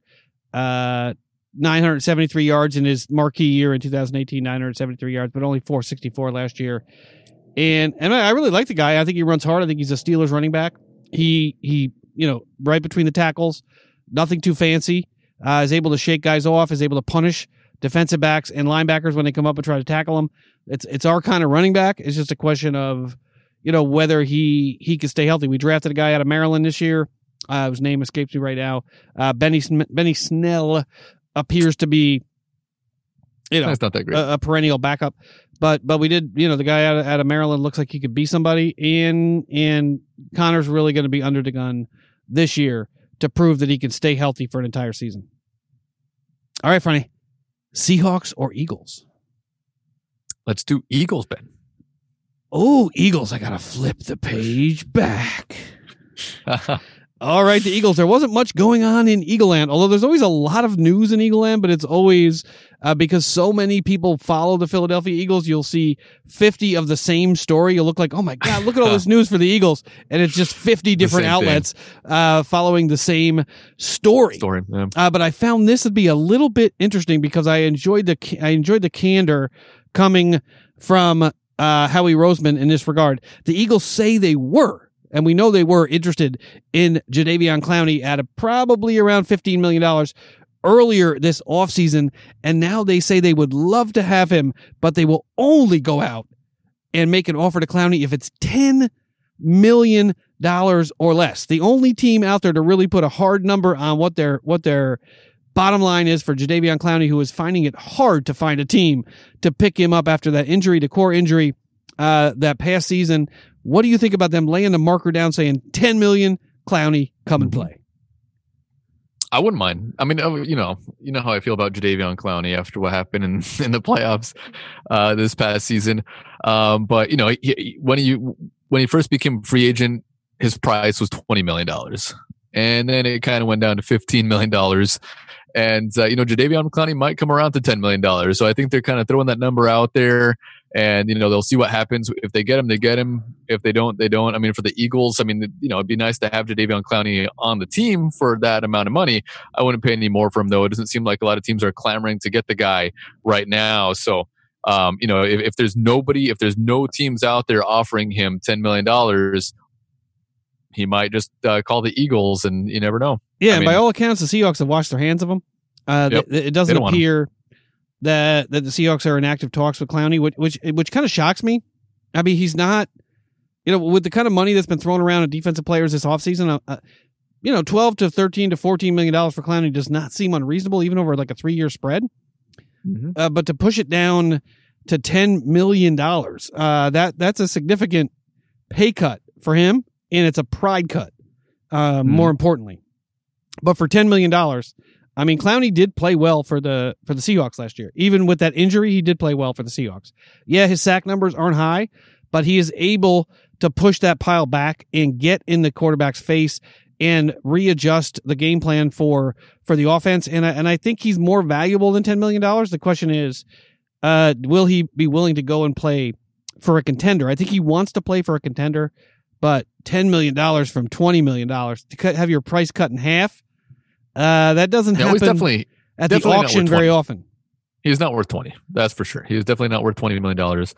Uh, But and you got guys out there making 20 at, at edge. Yeah, but well, you know, good for them. but would you but he's not. would He's you not worth take it. him for ten? I would. Yeah, definitely. I would take him for ten million dollars. Yeah, sure. All right. I, th- I think ten dollars, ten million dollars would be uh, a, a very good price. Uh, you know, for for somebody with his skill set and, and his talent, definitely. Interesting. Interesting. Even interesting. even, even after he you know, even after he yeah, I know, I know. crushed your did. I know what he quarterback. made Josh McCown cry in in the tunnel, going back to the locker room, couldn't compose himself in the locker room. Uh, I mean, I I I I would be it would be an interesting re uh, uh, reunion. It's not really a reunion, but an interesting uh, atmosphere to see him coming in and meeting Carson Wentz at training camp. Yeah. Oh well, I mean, you know, they're. I'm, I'm sure they're they're over it now. I mean, the, the season was so long ago. Neither team would have probably made it to the Super Bowl anyways. It was uh, it was an exciting game for me and for Sanya. You know, as a tag team, um, as two of our tag teams actually, you know, playing each other in the in the playoffs. That was exciting. But I didn't think either either team really had a chance, uh, you know, to go much further um, than you know the next round.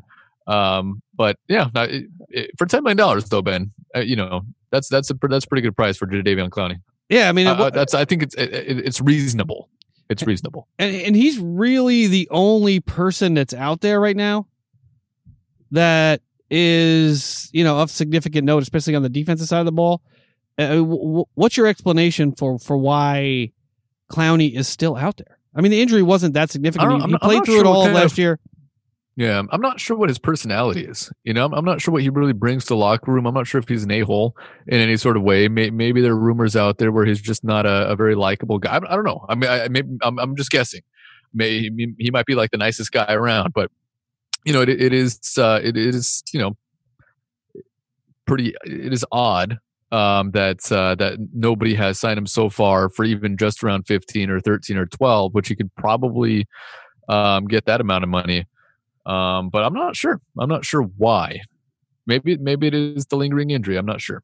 Yeah, I mean, I I can't really explain it, um, but I I think that he's probably worth. I think he's probably worth in the fifteen million dollar range. I know he's not getting those kinds of sniffs, but that would be my number that I would put on him. Mhm. Uh, we do have another little bit of interesting news coming out of Eagleville. Uh, Phil Jackson gave a pep talk to the Philadelphia Eagles this week. Were you aware of that? I, I had no idea. Instead of, instead of casting a vote for Michael Jordan over LeBron James or late Kobe Bryant as his favorite NBA player of all time, Phil Jackson recently spoke to the Eagles about teamwork and the unheralded contributions who helped the Chicago Bulls win six league championship. Jackson, one of the characters in the Last Dance documentary series about Jordan and the Bulls, dropped in on an Eagles Zoom meeting late Thursday. Uh, it broke up the virtual monotony and gave the Birds defensive branding defensive end Brandon Graham something to post on Instagram. Uh, Jordan was the superstar. Scottie Pippen, another star for Jackson, the coach of those teams. But Bill Cartwright, Dennis Rodman, John Paxson, Steve Kerr, among other players over the years, played their roles almost perfectly that enabled the superstar to fly. Uh, Jackson, he just, or this is what uh, Brandon Graham said. He just talked about how we persevered last year. Pretty much, you've got to have those moments when you stay in games. When things go wrong, you've got to be able to keep the spirit up. He was just talking about some of the guys that kind of went unnoticed on the team that kind of kept things together. The Eagles were full of role players during the Super Bowl run. Uh, Nick Foles stepped up at quarterback in place of injured Carson Wentz. LeGarrette Blunt gave the Birds a run game. Torrey Smith, a deep threat at wide receiver. Vaitai replaced Jason Peters at left tackle, and Chris Long gave the defense another pass rusher. Uh, Nickelback Patrick Robinson, who wondered if he would make the team, contributed to the pick six in the NFC title game. Uh, Philly special uh, aside, uh, Graham made the critical play in Super Bowl uh, against the Patriots, stripping Tom Brady, enabling Derek Barnett to recover. That allowed the Eagles to kick a field goal and hold on for a 41 to 33 victory. How you handle yourself as a teammate is very important, Graham said. You've got to hold those, hold up those moments where you stay in games and where things go wrong. You've got to keep up the spirit. But what do you think about Phil Jackson? Viewing the Eagles as a team that he wanted to drop in on and give a little bit of encouragement and say, the guys on the team that didn't get the, the limelight, you guys came up big, especially last year. Mm-hmm. That's pretty. I mean, I had no idea. I mean, it is pretty interesting. And if there is a guy that you want to come in and motivate a team, it definitely is Phil Jackson. He knows a thing or two about winning and winning big. I mean, he, you know, he, he won eleven championships uh, in, in, in his in, in his career with two different teams. I mean, he did have some of the some of the best players too.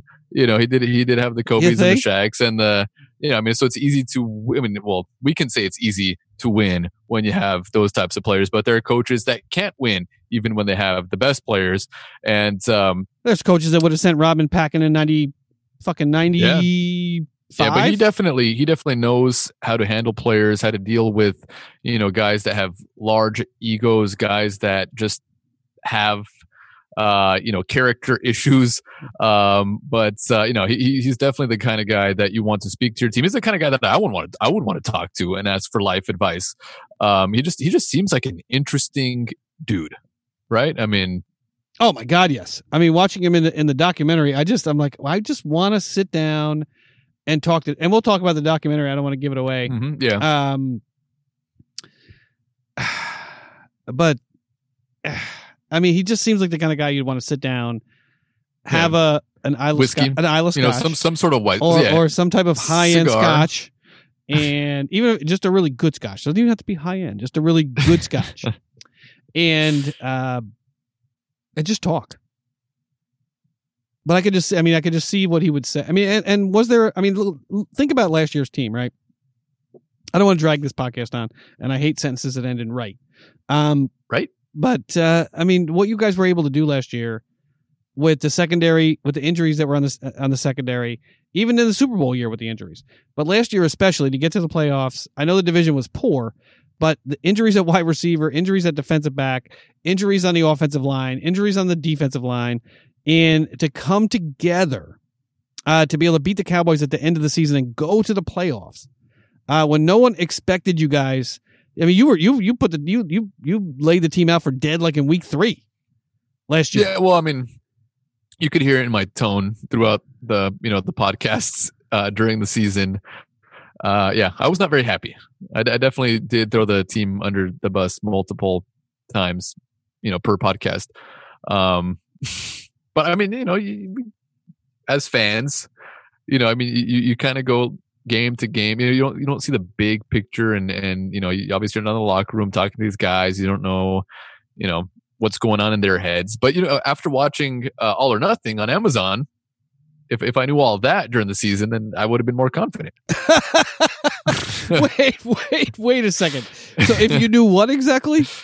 No, I mean just like they're, they're if you knew that they cared about winning, you would be you would have felt more I mean, optimistic. Yeah, I, because that was that was that was my gripe. I mean, it didn't seem like these guys were there. Like you know, they, they just weren't committed to to winning. I mean, it, it really seemed like they were sort of giving up. Uh, you know, in the early part of the season when they were, you know, I forget what the record was, but it, I, I just I you know, I was calling them, you know, all sorts of names because they just weren't playing to the level that you want your team to to play at. I mean, I just wasn't happy with that.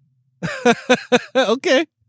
Yeah, I just I it's, it's hard. I mean, and that must be I mean, to me that's one of the hardest things to to really wrap your mind around as a spectator is is determining whether or not how many people on the team really want to win and how much their influence carries across the, the, the rest of the folks that are just there to earn a paycheck and, and that came across in the Jordan documentary as well, right? Like if you're if you're willing to go to war with me, then then I'll do everything I can for you. Uh, yeah. But that's but that's the bare minimum. I know we all, you know, I make more money than you, and this guy makes more money than this guy. But you know, we're here to win. Why else are we going to do this, right? I mean, why else are we going to put ourselves out there, get exhausted if we don't care what happens at the end? And I mean, that was it was it was difficult to watch the Eagles early on last year, especially when the receivers went down, and then the DBs getting hurt Uh, I can't remember when your offensive lineman went down. I don't know if that was later in the season, but uh, I mean, I, I just thought it was interesting that Phil Jackson, of all people, noticed uh, the adversity that the team had to face last year and, and wanted to come on with them and acknowledge it. Mhm. I wonder if they paid him. You never know. I mean, it's possible. You're like the most you're like the most cynical fucking Phil Jackson just trying to make a he's he works for the Knicks still. I mean he's doing okay. I mean he coached the know, way I he coached the Bulls for what for 12 years, I coached the don't know. Lakers for 6 years or whatever Well, it he was. coached the six, Lakers eight- for much longer than eight, six 10 years. years, it whatever it about was. Ninety, what two thousand, ninety-nine, two thousand to you know two thousand and uh, when was it, 11, 12? I, I don't remember the exact, but it was it was it was it was quite a few years. Yeah, I mean it was it was so he's he's I think he's all right. And he lives in Montana, which is like uh you need like two sticks and a bicycle and you can you can you can get your way through the year in terms of the income that you need. I don't think Montana's I'm not sure- a particularly I'm sure expensive he- state to live in. Nah, but I mean, I'm sure it's, for somebody like him, it's like the perfect place to live. You know, like to to just live that Zen sort of lifestyle where everything's peaceful and calm. I'm sure he has a huge like, uh, and I've never seen his house before, but I'm sure he Oh, has sure. a, a huge like log cabin mansion Oh, over sure. there. It's just I'm sure. like you know with like antlers and stuff on the walls, and and I I, I yeah I could totally And I would- and I would love to- a stream. I would love to live that way. I mean, I don't I Yeah. actually don't know if I would love to live I, that wouldn't way, mind that but I'd love to try it. if I had the money. I'd love to just you know, get to a- live that way, then I would. But Well, we- then if I had money, then I would I would live a lot of different ways. Well, we could get a cabin somewhere. I wouldn't I mean, be in, in the garage doing a podcast right now if I had a maybe I would actually, but I would be in? Montana. bet if I could afford a fucking cabin, I wouldn't even be. I wouldn't be. I'd be hanging I out with be in a you ca- on a Saturday night. I'd be with the freaking deer and the snow and the trees. No, that's what I'm. I wouldn't be in a garage. I'd be like in you know, uh, in in, uh, in basically in, in a log cabin by you know a stream on a fire, and you'd be there too. But that's true. We could. We actually. We could have. We could buy a cabin somewhere. It just wouldn't be in the I'm kind sure of. we could. It wouldn't be in it Aspen or uh, you know, in whatever the nice part of Montana is. But we could. We could definitely You afford a could buy- cabin. There's a lot of there's a lot of cheap land that you can Yeah. buy in the U.S. for sure. I mean, it's you know you you could buy acres and acres of land for maybe ten thousand dollars. but it has to be near mountains and streams. It can't be like in Yeah, you- Nebraska get- on the, on the flats. Too, don't get too greedy now. yeah, but I can't. I can't be on the flats. I don't want to be like, you know, like Yeah. like in Chicago where it's like you could see for the to the horizon in every direction. I need I need mountains like in in like topography. yeah, well, well, we can find something. All right, you ready to move on to the Seattle I Seahawks? think I think everyone's ready for us to move on. Yes, All ma'am. right. So the Seattle Seahawks this week were reportedly interested in with Rashad Penny's injury, Rashord, reportedly interested in bringing Devonta Freeman in, but they didn't. Is it Devonta? Devonta? I think it is it Devontae? Devontae. There's It no is there's no e at the end of his name. Is I it think there is a Devontae? Devonta. Is- I think you just spelled it wrong.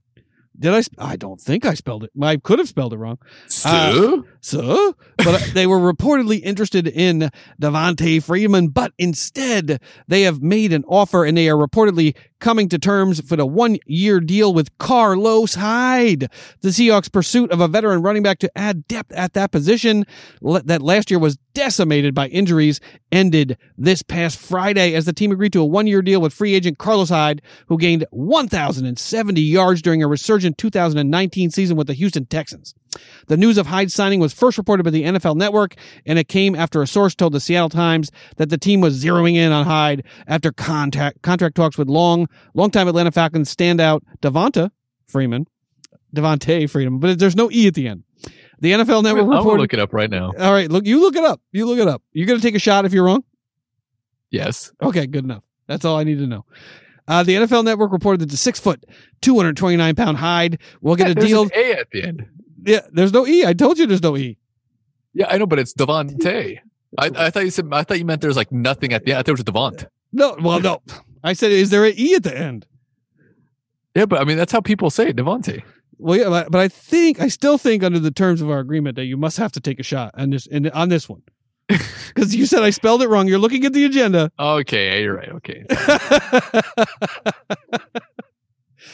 the NFL Network reported that the six foot. See, we're disagreeing. The six foot, the six foot, two hundred twenty nine pound Hyde will get a deal similar to what Seattle had paid or have been offering Freeman a one-year contract worth up to four million, though likely including some significant playing time incentives.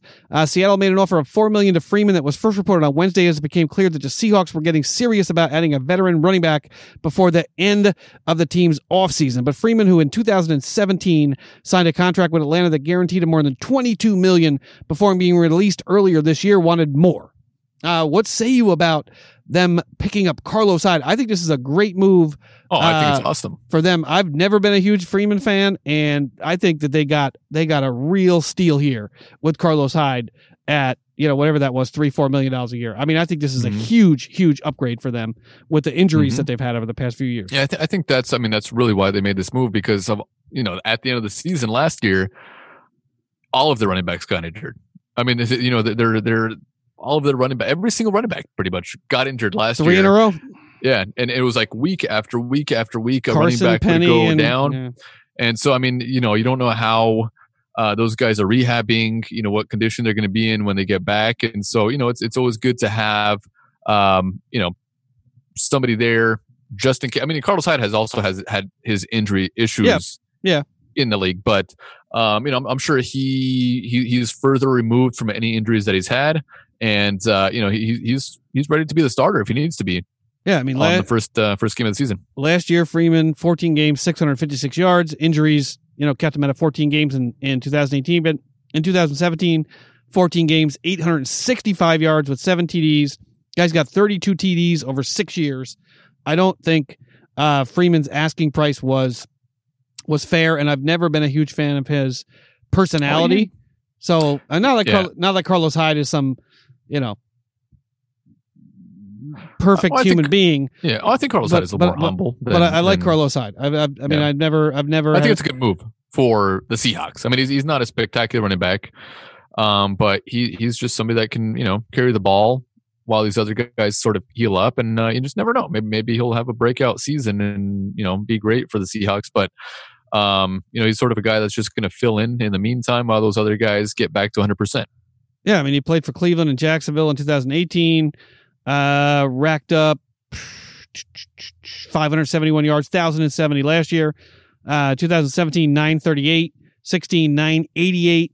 Uh, guy's got 32, same number of TDs, 32 TDs over his career.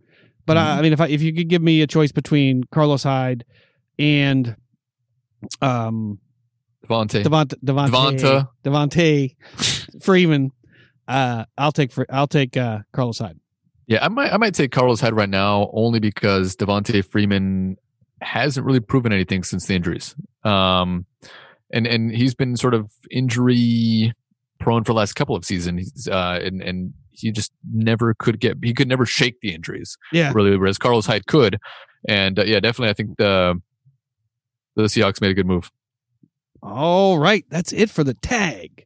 Team news for this week, Friday. What's next up on the big board? Next up on the big board, Ben, we have your feel good story.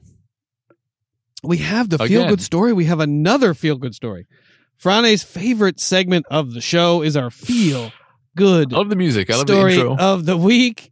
And this week we have uh, another unheralded star of the NFL doing everything they can to help out with the COVID 19 relief efforts. And the music is what Frane really cares about. Mhm.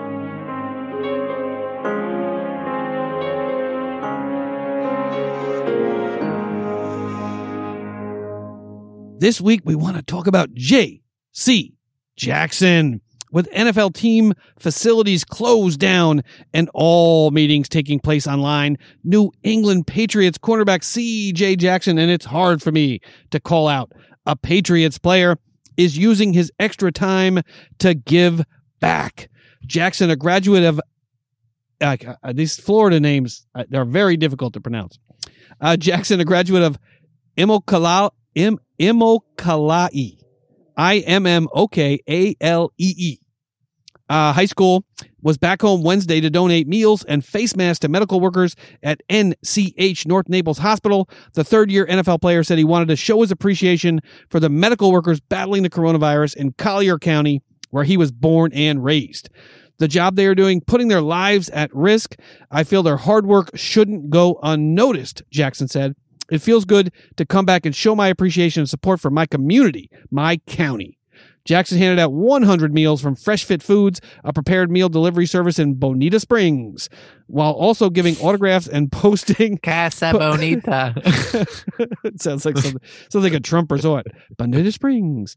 Uh, for pictures, several NCH workers wore Patriot shirts or face masks and had Jackson sign their New England ugh, New England memorabilia. He also handed out a portion of the lunches in the birthplace, New NCH's maternity ward, where Jackson was born in 1995. Man, 1995. Man, Good I know, you. right? Good for you, buddy. I was fucking 25. Anthony Silva, an orthopedic surgeon technician, had a Patriots mask and shirt from Dorchester, Massachusetts. Silva had been a fan of Jackson since the Patriots signed him as an undrafted free agent in 2018. I think it's commendable, he said, to be here giving back in lieu of the pandemic. Silva said in Jackson's of Jackson's donations, everyone out here on the front line taking care of people, it's nice to have someone of his stature give back. Frane, what say you about a New England Patriot giving back to the community? That's that's that's very good, Ben. Very good. Now, but then we talked about this. It, um, I can't even say this. Imokali? Imokali? Was wasn't it Robert Kraft? Uh, also, not too long ago, He did? delivering. Yeah, And the federal um, government hijacked a plane and took it. They took all the Oh, did they really? They did. They actually, what's the word? Uh, confiscated. They confiscated Oh. all the stuff that he brought back and took it into the the federal stockpile.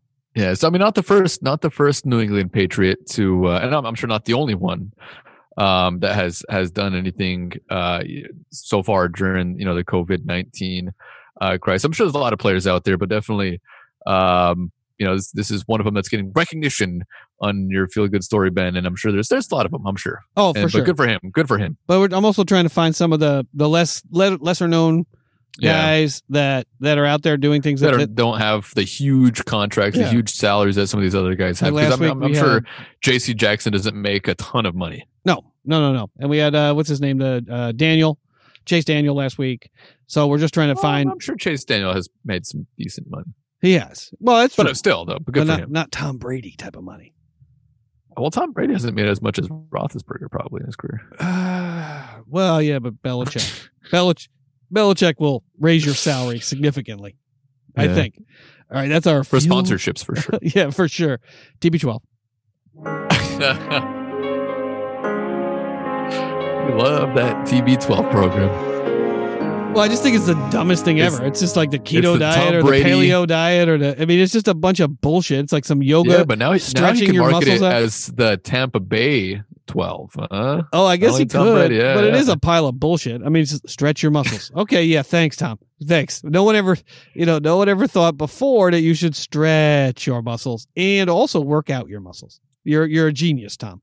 And here's some supplements to go along with it too. But people will buy any kind of garbage. I mean, that's why I'm surprised Gronk hasn't done something like that, You look, hey, yeah, like some actually, saw muscle milk type of thing. I did see him on TV the other day, and, and, and he looks like he's getting back into game shape. Yeah, I mean, you, you could definitely tell he's been working out. Yeah, he said he was five protein shakes away from playing. Yeah. Something like that this week. He said he was like five five it- protein shakes away from playing. It looks like it. I mean, it looks like it. He definitely. I mean, you know, a few months back he was just a skinny dude, and now you know you can definitely see he's he's he's been working out. All right. Well, we'll see. Right. I mean, I'm rooting for Tampa. I mean, I'm not going to root for New England. I'm sure Bill Belichick is at that same parquet table that he was at during the draft. he probably hasn't left that room uh, since Tom Brady left the team because he's determined and hell bent to make sure that his team outperforms the the Buccaneers this year. Uh, but we'll see. We'll see. All right, Friday. What's next up on the big board?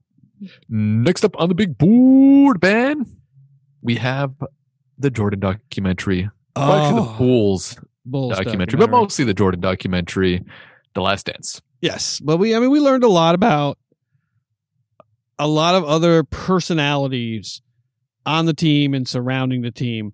Uh, but it obviously was about Michael because if it wasn't, I mean, there's one thing that's true.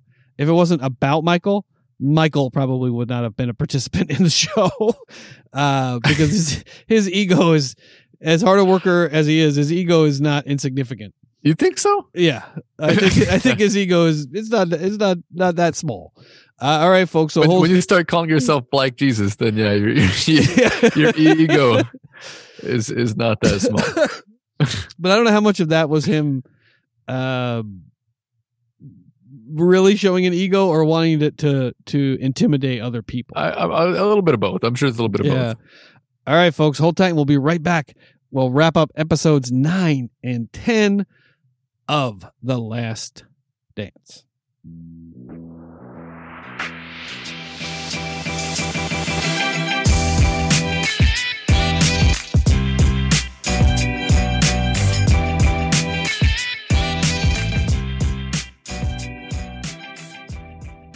All right, and we are back, and we're going to talk a little bit about the Last Dance.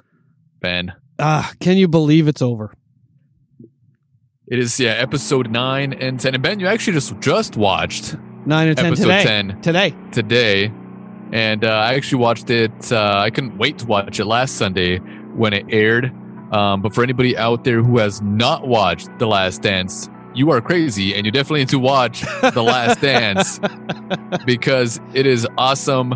I mean, for anybody that lived through it, definitely watch it. And for all of the younger generation that did not witness Jordan's greatness, you need to watch this as well. And for the international listeners, if you can somehow watch The Last Dance, watch The Last Dance. Yeah, I just. I mean, so many memories. I mean, for Yeah, I mean, and, and it sort of started. I mean, they talked a lot about Reggie Miller, which I really enjoyed because Reggie Miller was also one of my favorite players from the '90s. Ugh. And, uh, and oh, come on. I was a Knicks fan and a Bulls on. fan. Yeah, that's right. That's right. You're a Knicks fan. That's your. I mean, I I, I, you know, I, I enjoyed watching all those teams. I just, I just, you know, the, the different characters, different players. I mean, they actually there was there was actual animosity between players. They didn't like each other, and that's what I loved about the '90s. And, and you don't get that much of that now. Uh, in the early 2000s, you sort of still did, but now a lot of the players are so friendly with one another. Um, but back then, these guys really, I mean, they respected each other, but they Oh, did God, not yeah. like each other. And just getting, you know, just getting a little bit of insight from Reggie Miller uh, was was great. You know, only because I was such a, I was, I was also a big fan of his. I mean, because they pushed him to game seven, and I mean, but to, to see Reggie, I mean, I can't remember what the play was where he said that the, the it ended the game. Uh, there was a play. There was a play near the, like in the fourth quarter with a, with a few minutes to go, the end of the game. And Reggie, they really thought they were going to get him. Uh, in that ninety in that nineteen ninety seven uh playoff series, I think it was was it the was it ninety seven? Yeah, I think it was ninety seven where they where they pushed him to, to seven games. And you know, Miller was always, you know, a pain in the ass. No one in New York liked him. No one in Chicago liked him. Uh, but he was obviously a great player. had had almost as much confidence as as Michael Jordan had, and was willing to do things that a lot of players wouldn't have done to Michael. I think they played this the the the shove, the famous shove under the basket uh, against Jordan. It almost ended up in a fist fight out there that would have probably had ejections today. And yeah, Yeah. but it Well, really a lot of that. but what did you think about what did you think about uh, about Reggie Miller's insight? Oh, I mean, it- well, his his insight as to Or his uh, thoughts? His thoughts. Yeah. Um, I, I mean, I, what I enjoyed was just, uh, you know, seeing the sort. I don't know, like the the the realness. You know, I mean, like, actually, all of the all of the interviews that they had on it. I mean, on on Yeah. there with all these great players. Um, you know, because you don't you don't get to see this during their playing career. Now Right. you're seeing this different perspective from all of these players, and and, and it, it just it's it's it's refreshing to really see how these guys thought about what was going on at that time because there was no social media there was no facebook no, No. instagram no anything where these guys could express their opinions Thank God. now you're hearing their opinions come out no but th- just imagine if they had it back then what these guys would be saying to each other um, on over social media but, But I wonder- any of it then I wonder if you get you the it now. truth. Like now you're getting the true, well, allegedly, you're getting the true unvarnished impression of what they're thinking. Uh, because they Mhm. never said it. They never blasted something ridiculous out on social media 10, 20 years ago that they now have to be consistent with. So a lot of social media is like in the moment. Like it's in the moment. It's a reaction. And then you Mhm. can't walk it back. You have to be consistent or you're going to apologize or capitulate or whatever.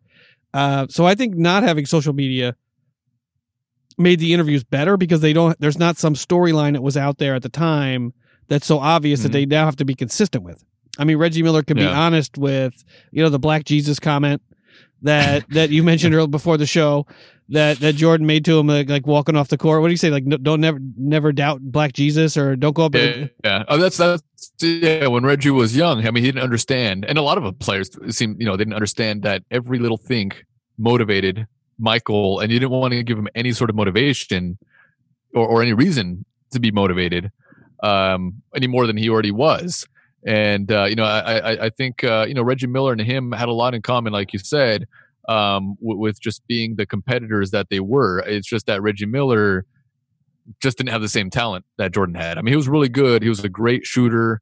Um, you know, he could also handle the ball. He was, you know, fairly tall um, for his position as well. Um, but you know, he, he just wasn't at that same level. But a lot of these guys also in interviews would mention that they thought they had the Bulls beat. They yeah, thought yeah, yeah. They thought they had you beat. know, yeah, they, they and just like he said it, uh, I, I can't remember who else. I mean, there, there's a few other players that said they thought they had it, you know, but they just it just didn't happen. I think it was John Stockton uh, may they, have said that as well because they were about to go um, up five. I think. Yeah, Karl Malone didn't want to be interviewed. Um, Shocker. but yeah, yeah, because he, com- he completely fucking played like a. I mean, remember when he was with the Lakers in 2000 oh, well, he was already older. five? He, he was Yeah, but but he played was like shit. at that point. Yeah, but he was already older. I think he might have been injured too, but he was already older at that point. You can't really blame the guy. Um, you know, in 2004. But uh, no, it, it, it's funny how a lot of these guys look back like, ah, I thought we had him beat. Yeah, but, But you no, see the class. The Jordan. class guys want to be interviewed, right? I mean, all the guys that all the class guys want to be interviewed because this is your profession. This was your job. This was your love. And I mean, I think most of the guys with a lot of class want to be interviewed on these things. It was disappointing that that Malone didn't want to be interviewed because I would have I would have been interested to hear his take on it because much of his career, the things that he did backing guys down and the way he threw his elbows around would probably not be permitted right now. So, you know, I'd be interested to hear his take on it. I mean, Hornacek wasn't interviewed or didn't didn't provide an interview either. Jerry Sloan didn't provide an interview other than the the top the yeah. contemporaneous uh, press conferences that they showed yeah, with him. Uh, But I mean, I, I, I don't, I don't think that you know Hornacek was definitely a role player. Uh, he, He made a lot to good. that Jazz team, but I, I don't know if they really reached out to him. I think the main two guys obviously were Stockton. Karl Malone and John Stockton, and Hornacek was, you know, he was there yeah, and he definitely did contribute. But and what did J? I mean, it was. I mean, J. A. Donde you know, Russell is somebody. I would like to hear from Russell. And, and oh, but that was one of my favorite 'cause- scenes. He's like, I saw, I saw him. He plays up on his toes. I knew what I had to do, and and and he just, and he just, he, you know, faked him, and he just fell backwards on his back foot, and that was it. Twice, yeah, twice in two different games. yeah, yeah, in two different years. Yeah. No, was Uh, that the same year? Or was that the year? The, the uh, year there was- I think it was two Uh, different years. yeah. So was- Yeah, but it was just interesting to, to watch and, and and to see how mad Jordan got when they talked about the push off yeah, because you yeah. could see it wasn't a push off, right? I mean, because the guy hadn't changed He didn't really. he was he was yeah. falling away. It was. I mean, it was it was. Uh, and even if he had pushed off, who cares? But but he didn't push off. Uh, but yeah, I mean that that Pacers at Game Seven. I mean, anytime there's a Game Seven, I mean, there's nothing more exciting I think in sports than a than a Game Seven, especially in the NBA, where because literally anything can happen. I mean, anything Mhm. can happen. Um, and and and you know the Pacers had him right up until the end, and then Yeah. no more. hmm They Uh, thought they had him. And then they play the Jazz. I forgot. I mean, I had forgotten how good the Jazz were with Horn. Well, I know you don't like Hornacek, Hornacek, Stockton. What what's his name? Oster Greg Ostertag. Ostertag. I mean, God, what a what a buffoon he was. And and the rest, of, and it, but they had a really solid. And Russell, they had a really solid, uh, really solid team. And then and they had the the the alleged pizza flu. Uh, I think you read in an Mhm. article about about that. Yeah. about how it, that there was no intention on the the pizza parlor. him. Yeah, to poison him. Yeah, the, I mean, the, supposedly, I mean, it's obviously a story coming out on on on Yahoo that I read with uh, the guy that actually made the pizza was actually a Chicago Bulls fan and was excited to make a pizza um, for somebody within the hotel that the Chicago Bulls were staying at. He knew that they were staying at that hotel. I mean, obviously, he didn't know it was a it was a Chicago Bull because I'm sure there was other people staying at the hotel, but he tried to make an extra special pizza for whoever was going to be eating it, and um, didn't have any sort of malicious intent to poison anybody, uh, even though that's how it sort of you know played out in the documentary. And and he also mentioned that there wasn't five guys that delivered the pizza; it was just you know two guys himself and the manager that went up to the room and deliver the pizza. So, you know, I, am not sure what to believe. It, it could have been just been uh, you know stomach flu. Maybe it was just coincidental that he ate the pizza and, and maybe contracted the the stomach flu else. Yeah. So yeah, but I mean, it's just amazing. I mean, uh, the amount it, it it seemed like he didn't get a lot of sleep. Mm-hmm. I mean, Yeah. during during much of this run, I mean, he's always talking about two thirty in the morning, one o'clock in the morning, eleven o'clock at Yeah. night, and I mean, there are games the next day, right? I mean, you still got to get you still got to get there, you got to get to shoot around, uh, but but it doesn't. I mean, there's a lot of cigar smoking and late Mhm. night card playing and pizza eating, and, and- I mean, and, and, and I mean, by today's, I mean, I think in today's world, I don't think you'd you'd have as much. I don't think you have as much hanging out until two o'clock in the morning, uh, the night before a game, as as you do as you did back then. Uh, but that was just, I mean, that was that was a really really uh, interesting game with with the flu game because that's something I grew up with, and the the the the aura of it, the the mysticism of it has grown up over the years. But but that that that scene with with Jordan with Pippen holding Jordan up as he walks off, uh, but playing bad in the first quarter, and then and then just turning it on for the rest of the game, and just building that legend, you know, more and more and more. But Pippen had to pick him up in that game. hmm Yeah, Pippen Pippen lifted him in that game, but also wasn't able to play in that last game Yep. where where where uh, Jordan basically had to carry. I mean, he had 45 points in that game.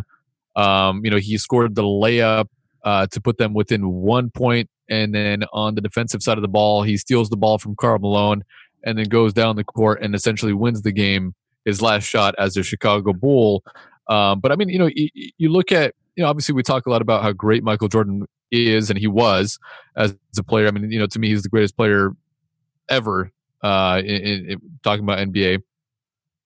Um, but he had a good. I mean, he had a good supporting cast. I mean, the the guys that he had around him. Had, Oh, for had a- sure. a, pretty decent team. As far as center's concerned, he never had a good center. Longley, Uh, Wennington. you know, uh, no. but as far as you know, having guys that you know on the outside that can shoot the ball, he, Oh, had- yeah. he did have Paxson, he did have Curry, he did have Kukoc. Um, you know, I'm down low. He did have Horace Grant for those you know few years. I mean, you know, he wasn't a you know center; he was more of a power forward, but he was a big body down low. Um, so you know, he he was a great player, but eh, you know, and we got a lot of his perspective. We saw a lot of Michael Jordan, but I I just don't feel like we got a lot from the other players. And you know, there have been articles coming out, you know, after the, this documentary uh, about some of these guys not being too happy about the way they were portray- portrayed or, or not portrayed at all in the docu series. Well, I- mean, they're picking the most poignant moments, right? I mean, I, I, I mean, Yeah. and it's really about. I mean, let's be frank. I mean, when I mean, granted, they they tanked a little bit in the first half of that game when Pippen was out in '98 against the Jazz, but you know, Jordan was the most important piece on that team. course. And and and while it would be nice to talk about all the backstories about everyone, we got Rodman, we got Kukoc, we got Kerr, we got uh interviews with Paxson, interviews with Wennington, and we we got. I mean, I think we got a pretty good sampling of, of, Yeah, of I mean, interviews just- with, just- with with a lot of the guys. Yeah, but also the way they, they also portrayed Pippen, they showed him as not being a weak link on the team. Obviously, you know, he he, he was the second guy right behind Michael, um, but just you know the fact that they harped a little too long on the fact that he didn't want to stay in, uh, you know, on the, for that last shot that was drawn up for a Kukoc, and Yeah. then also they spent a lot of time on him not being able to play uh, in that last game and going back and forth in the locker room even though I mean he did what he could, you know, Yeah. and, and, and and and and so I mean, you know, they should they should have focused a little bit more on his positives and what he brought to the team, Oh, for sure. and not on the negative moments. And and you know, I I think he deserves a ton of credit and a ton of respect for what the Bulls did. Yeah, I mean, didn't Houston go to the finals with him? Uh, you know, I mean, I, I, I mean, I think, I think, I think the nuance. I mean, I think maybe, maybe it didn't come across, but I mean, if you, if you, at the end of that episode where Jordan said, uh, you know, when Pippen went down, that scared the shit out of me. Like, I mean, Oh, I think, I think they did go out of their way to maybe they maybe they played up the drama of, of Pippen going back and forth to the locker room. But I mean, they did give they did give that quote from Jordan that he was scared shitless when when he thought Pippen wasn't going to come back. So you know you could you can focus on what you choose to focus on. I guess if you're if you're a Pippen fan, but I think Jordan always acknowledged at least throughout the course of the ten episodes how how important Pippen was. Mm. Uh, but but getting the backstory, especially the important stuff, I didn't know about I didn't know about Steve Kerr's father. I did not know yeah, that. did I. I did not know that story. Uh, I didn't know that it probably bonded him and Michael uh, along with Kerr getting in his face. Uh, whether they knew it or not, it probably bonded them a little bit more. I mean, I was the guy back in the '90s that was like, "He's the he's the he's the best three point shooter in the history of the game by percentage." There's nobody, and he was at the time in '97, '98. He Steve was Steve Kerr Yeah. was the all time percentage leader in three point shots. Forty five percent. Yeah. forty five percent. That's and like people like, of. eh, you know, and then people are like, "Well, you got to get him off the team." I mean, come on, just stop talking. I'm like, he's the fucking best three point shooter. In the, I mean, it's not like he's some schmuck out there. Like he's he's not like you know some some role player. He is the best three point shooter in the league right now. Um, Yeah. And I remember having that argument like in 1996 or something or seven or something like that, uh, because people were were talking shit about the role players that were on that team, like trying to like elevate Jordan as if he were the was the only guy on that team. And they had, I mean, Rodman. I mean, I'll always like I'll always like Dennis Rodman, but Yeah. I, I didn't know about I didn't know about Steve Kerr's dad. I mean, getting killed in Mhm. Beirut. I mean, you could you could Mhm. definitely see where Steve Kerr gets his intellectual curiosity and the way that he approaches the world and the things that he says and the interviews that he gives and you know how he goes about his his life from from Mhm.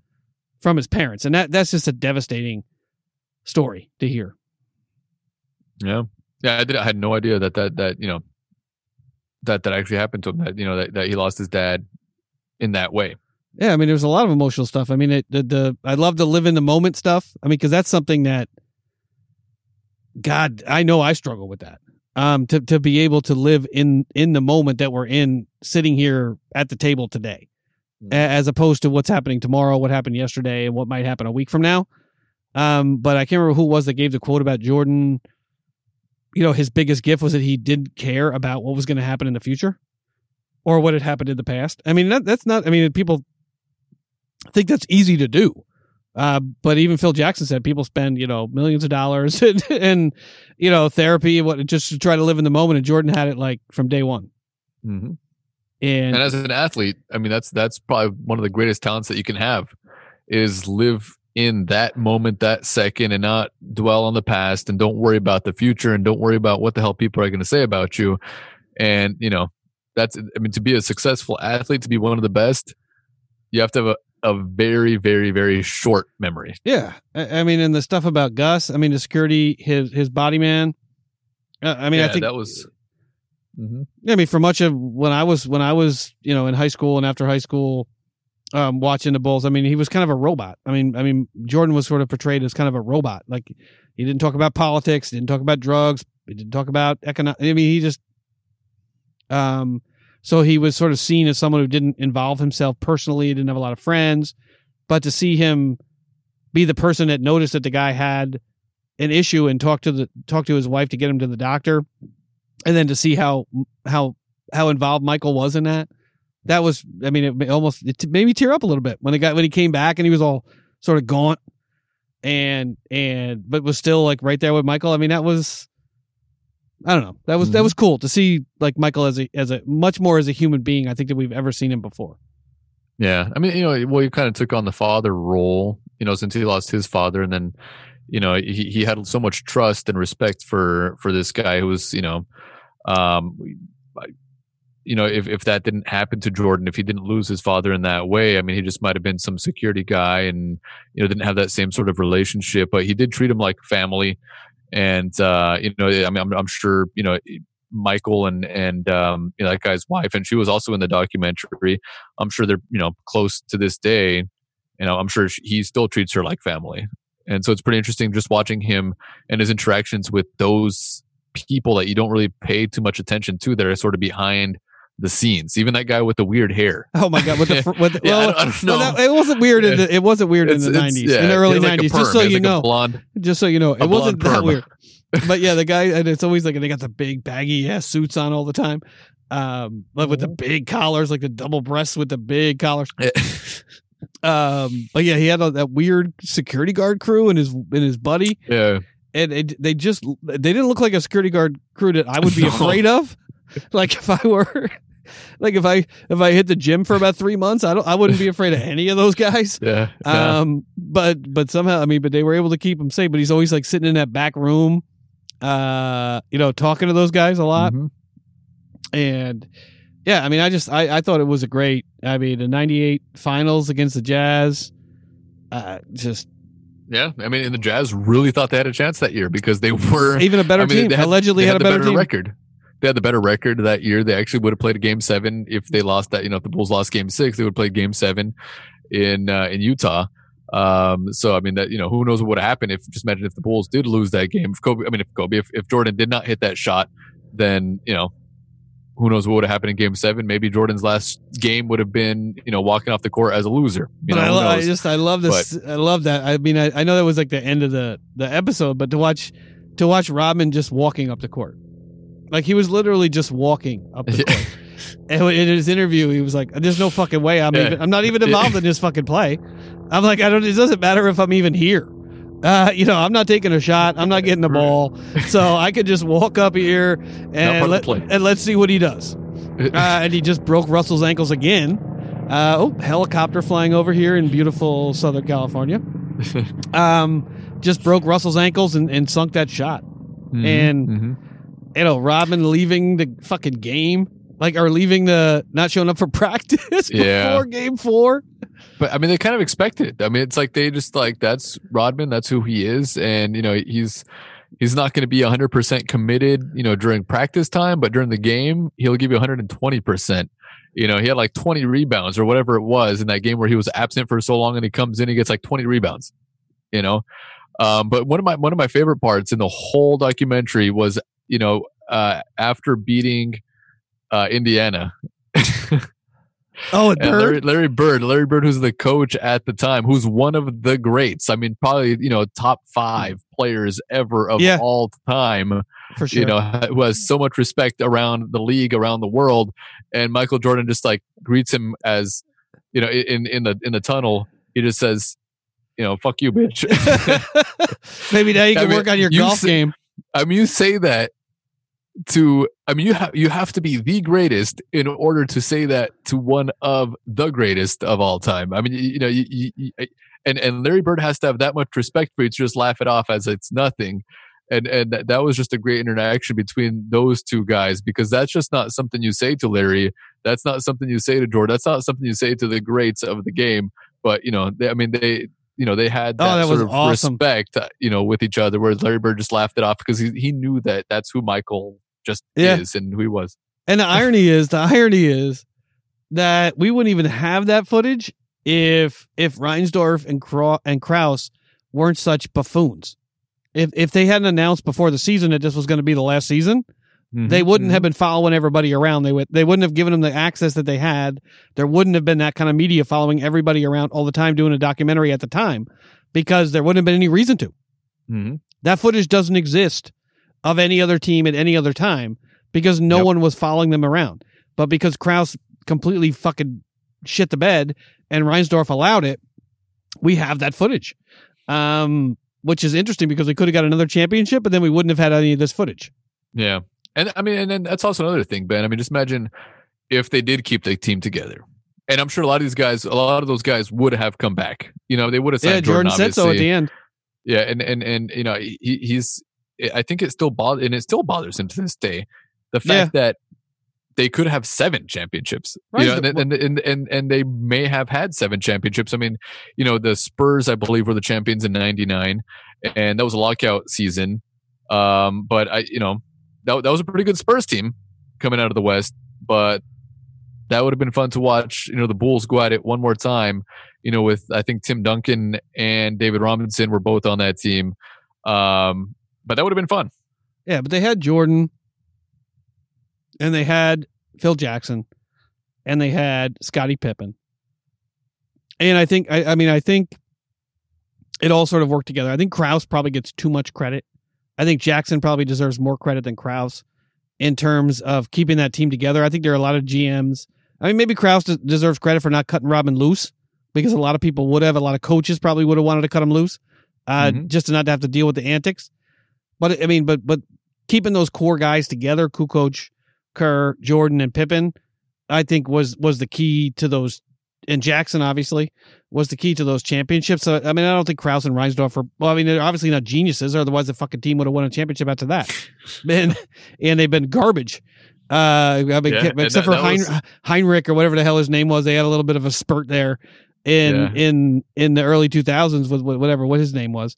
Um, oh, well, that Derrick Rose, uh, yeah. you know, for a minute. who you know, unfortunately got injured, and, and he would have been probably a, you know a good player, great maybe a great player, but not on you know Jordan's level. No, more like. Iverson. Um, yeah, well, not even Iverson. Iverson is also, you know, Pretty damn good. probably best bang, not bang for your buck, but for the size, Pound for pound. He says Pound best for pound, for pound. pound shooter in yeah, history. pound, yeah, pound for pound, maybe the best player. Um, You're not a boxer, dude. but but uh, one of the last messages you know before you know everything faded to black was about you know rebuilding. And and you know the team is basically since that time since the jordan era which was back in 98 it's over 20 years ago the team is still rebuilding to this day after all of Yeah, those, after they- all that success. Yeah, they made a couple playoff runs, I think in the 2000s, and and I think a lot of teams learn from that. I mean, I, I think the Lakers didn't want to do. I mean, I, I think I think, but for the personality dispute or whatever caused Shaq and Kobe to break up, I don't think the team wanted to break that team up. I don't think the team wanted Shaq and I, Kobe. don't think, I mean, no. right? Uh, but that would have been. A, I mean, but Reinsdorf wanted the team to move on. I mean, he wanted. Uh, I mean, they could say till the cows come home that they couldn't have signed all these guys uh, for one more year, but but that that isn't the standard necessarily, right? That you have to sign all these guys for one more year. The stand the, the standard is try and see what you can do for the following year, rather than saying you're going to cripple the team and rebuild the team at the year's end. Why not just end the end the season and see what you can do going into the next season? Uh, it, it seems silly to throw your hands up and say, "Well, we can't sign all these guys." Mhm. You know, there's just no way. Um, because you you see what's happened since then, right? With the with the with the Heat, and even with the Lakers in that what was that 2005 team. Uh, the, the Jordan has a, had a great point at the end. I mean, if everybody signed a one year contract, I mean, Jordan was on one, multiple one year contracts during that time. I mean, Yeah. that, that's how ridiculous Krause was. Um, he signed Jordan to one year contracts. Yeah, but I mean, I think Jordan probably just wanted to sign those one year deals. I mean, he, was making a ton of money off of sponsorship, so he, didn't, he I mean, money to him wasn't really a big deal. Yeah, that's true. Um, so I mean, you know, signing a one year deal for him. I mean, he, if obviously if he wanted to switch teams, he could have switched teams. Uh, you know, I mean, that's always an option for him because he could do whatever the fuck he wants because he's the greatest player. Um, but you know, for him, I mean, they probably had a feeling that he was going to come back. Yeah, as as long as Phil Jackson was there, as long as Phil Jackson was there, he was going to stay there. And I don't know why you know they ever made the decision because it didn't seem like Phil Jackson was a huge problem. It doesn't seem it didn't seem like he was an issue for management. And for some reason, they wanted to get rid of him. I, you and, know, and how could he be? He's a genius. Yeah. I mean, he's the anti Pete Carroll. I mean, one of my favorite scenes, or one of my favorite Phil Jackson moments uh, of of all time uh, of the. I mean, you saw it again in the series was not calling the timeout Mhm, mhm. in a, in Game Six with like 20, Yeah. 25 seconds to go after they get the re- after they uh, get the tip ball rebound, I think. And every other coach in the fucking league is going to call a timeout there. And he's like, "Well, why do I want to give Jerry Sloan, Yep. uh, you know, Chance thirty seconds, a chance to talk about against a set defense?" And he just lets the guys play. And and and most coaches, I can't even think of a coach that would not have called a timeout there. Uh, Pete Carroll would have called the timeout there for Mhm. sure. Um, and it just it just he's I mean, obviously he had as you said earlier in the show, he had he had some of the best players in the history of of the league, probably the top two players in the history of the league. Uh, Mm, or top Two three. But I mean, but like, yeah, I mean on separate teams, but on the Chicago, Separate- separate teams, but the I mean, he- best one. Yeah. But Kobe, Shaq, and I mean, there's never been a Yeah. more dominant player than Shaq in the history of the league. Uh, But to have Kobe and Michael Jordan and Scottie Pippen and Shaq, not a not a not a bad roster to have. Uh, but yeah, I don't think Jackson was a problem. Um, and they even said, I mean, in the interview, he's like, I, I don't want to come back if if I'm going to be if it's, this is going to cause a problem. Yeah, if it's a rebuild, if it's a rebuild, because I mean, he was thinking it's gonna be a rebuild, and if he doesn't want to deal with a rebuild, you know, with with, with the Chicago team, you know, I mean, Why why why rebuild when you could just go to LA? yeah, I mean, and and and I I'll, I'll still, I mean, to send Jordan into retirement. I mean, then again, I mean, he came back for the Wizards. What, like two, yeah, but that was 2000? that was- I think it was like 2000. Well, it wasn't really to to I think play. it was like 2000 and yeah, might have been like 2003. I, I mean, mean, he was, he was already older, but he was still like second on the team on on point. I think he was still averaged 20 points per game, even added you know as an older dude. I think Jerry Stackhouse uh, on that team had uh, maybe 21 points per game, and I think that was the only yeah. I always like player on any one of his. Huh? Eh, he was good. He was good. I mean, he was in the finals too, but years later. But you know, Yeah, I mean, it's just but but I mean, I think that was the only player that Jordan ever played with that actually averaged more points than him in an entire season, and it took him being like 40 years old for some dude on his team to average more points Yeah. than him. And and I mean, you know, he he definitely could have played in 99. He could have played in 2000 and 2001, and who knows what would have happened. But anything else you want to add, Ben? Yeah, I mean, just Reinsdorf. I mean, it just uh, to this day, it just to me. I mean, when Jordan, just to watch him shaking his head when he when he listened to the interview, with I mean, to this day, it doesn't make any sense to me. I mean, the the logic behind breaking that team up and ending that that run, it, it just it literally makes no sense. Mhm. Um, I mean, you were able. I mean, this wasn't today's league with the, with like you said, social media and the egos and all of that. I mean, they could have brought most of those guys back. They could have, and and he just didn't want to. And it just if you're going to be a man, an adult, just come out and say you don't fucking want to. This is not what I want to do, and and don't try to blame it on the salary cap or blame it on this or, I mean, to send Michael Jordan into retirement. I mean, David Stern should have walked down from the league office and taken the fucking team away from you and given it to somebody else. Because that was a that to send Michael Jordan into retirement early is probably the worst thing an owner in the NBA has ever done. I mean that is true. That, I mean that that is true. But he got to walk. He he got to leave the game at the top of his game, hitting the last shot to win the game for the sixth championship. You know, two three peats, and you know, I mean, just imagine if he had stayed that extra year, ninety nine. Who knows if he would have won? But he went out on top, and you know, obviously he did come back, but that was just you know nobody really takes that that that that you know Washington part of his career very seriously. Um, but he he was one of the few guys that got to leave the game on top of his game with the sixth championship. With more in the tank. Yeah. Yeah, with more in the tank. I mean, Elway left, but I mean, he didn't have much left in the tank. I mean, it wasn't like it was like, yeah, I'm leaving. Uh, I'm leaving by my choice at 40 years old. Okay, whatever. Uh, but but I mean, he. That's fair enough. I, I just it, it it it took it away from us. We weren't able to watch it. That that is true. But we did we did get to enjoy, um, you know, the two three peats and and and, and you know everything else he brought to the game. I mean, even though I mean he probably could have played a couple of more years at, at a high level, you know, we we did witness enough of Jordan to realize that he is the goat. You know, when they talk about goats, he is the goat. Oh, for sure. Live in the moment and give it all you have, and don't look back. And it, it's hard for people to, but even watching him just like shake, like when he would watch something, he'd just shake his head Yeah. or smile. Like that's what I miss. Like, he, and Kobe had some of that too, where you just, the facial expression, you don't even need to say anything. Like, I know what he's Mhm. thinking when he watches this video. Yeah. Um, but yeah, I don't, I don't have anything else to add after that. Yeah. But it was a great, great, great series. Yeah, no, it was, it was it was excellent. They have some new thirty for thirties now coming out on ESPN. Um, they have the one.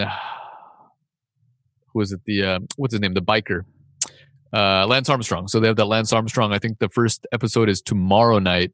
I don't know how many episodes they're gonna have of that, but I'm, I'm definitely gonna watch. I'm gonna tune into that. yeah, I'd like I to watch that. I- There's I- not much sports on TV. Yeah. I might as well watch series or or, or docu series. Is uh, I, I mean, I'm not about- a I'm not a big Lance Armstrong hater. When you're the best cheater Yeah. of all the cheaters, you know, if you're all if you're all cheating at the Oh, same level, yeah, and then they have the you know, you're still you're still the best. And I think that's the next thirty for thirty that I think have after that is Sammy Sosa and uh, what's his name? Um, Mark McGwire. Mark McGwire. I think they're gonna have him as well. So that you know, uh, I'd love to watch that because those guys those guys are are, a, are an embarrassment to the game of baseball. They're they're Yeah, not well, they're not Lance get to hear it, but you get to hear it from their perspective. Yeah, their perspective. I cheated because I had to. That's not. No, if you no, ain't no. cheating, you ain't trying, Ben. Yeah, but you, you it's not like Mark McGwire and, and Sammy Sosa were in a foot race where only one of them can win. They were on separate teams on a team sport. Yeah, a little bit different. But, okay. Yeah. All right, Friday. What's next up on the big board? Uh, next up on the big board, Ben, we're getting around to our alcohol portion of the show. We have our shot of the week, which is in honor of Memorial Day weekend. And we finally have a name. We didn't have a name at the We beginning of the podcast, but Sonia messaged us during the podcast, and it is called Summer Salute. Appropriately Summer enough, salute. that's a there we great go. name. Me and Ben were, were trying for like five minutes to come up with a name. It took Sonia probably a second to come up with that great name. But uh, Ben, you want to take a break before we take the shot? Yeah, yeah. We'll take a quick break. All We'll right. get the shot on the table. Franny will tell us the ingredients and what went into the shot, and then I will be the sacrificial lamb who takes the shot. All right, hold tight, everybody.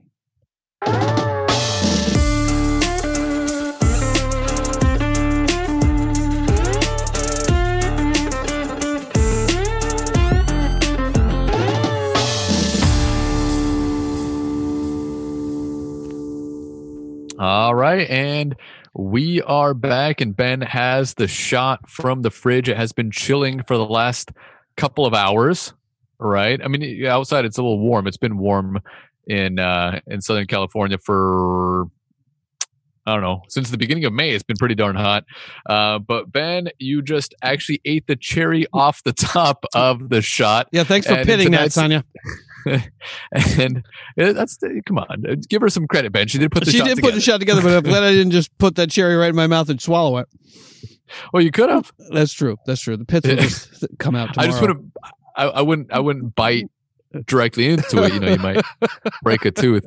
Um, but yeah, tonight's shot is in honor of Memorial Day, Memorial Day weekend. We have a three day weekend. It's always nice to have a three day weekend. Unfortunately, most weekends are not three days.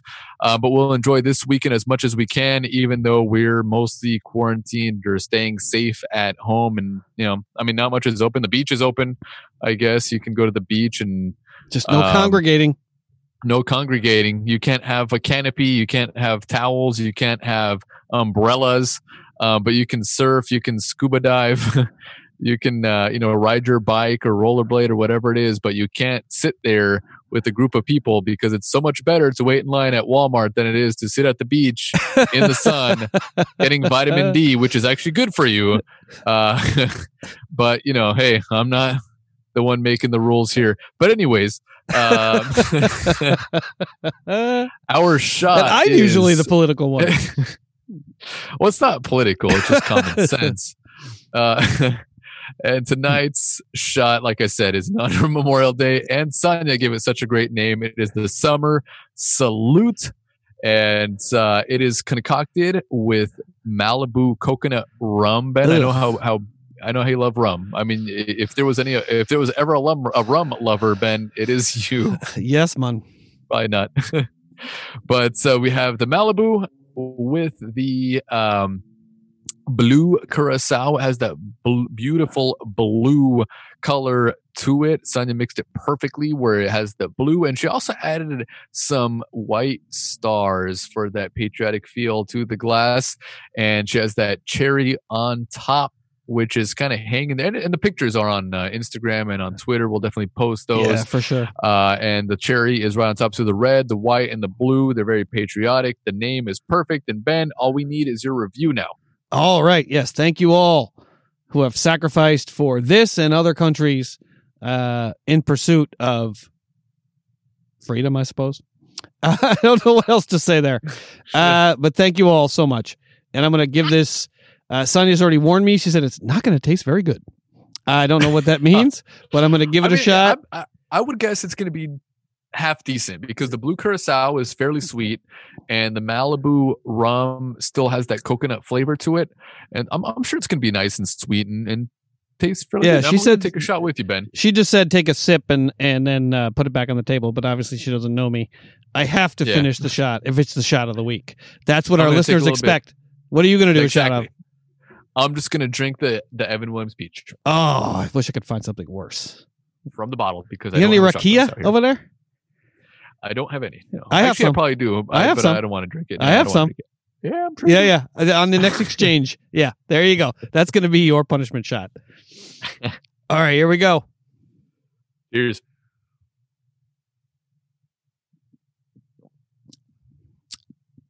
Oh, it's not bad. It's got not a uh, significant coconut flavor. It's got a little sweetness to it. The rum doesn't come through. I mean, the coconut flavor comes through, but the alcohol in the rum does not come through. And the blue curacao definitely adds a nice little sweet sort of tanginess to it. That's actually not bad. very summer, very warm weather shot. Uh, the coconut is is like the perfect amount. That's that's actually a really nice shot. So what what what's the the typical measurement there? Half curacao, half rum, or is there was it 60 40, 70 30? Uh, you know, I didn't put the shot together, man. Oh, Uh, well, what was what was it, what was it supposed to be? no, I, th- I think it's just about 50 50. You know, I, I- think 50 50 is just about right because uh, I'm, I'm not sure what actually alcohol content uh, is in Malibu rum. I'm not sure if it's like 30 or 40%. It's probably up. I'm yeah, guessing it's probably 35 40%. 40%. Yeah, somewhere in there. Yeah. So, I mean, you know, and, and the blue curacao, depending on the brand that you get, is also not that high. Um, but I would say about 50 50 is about right.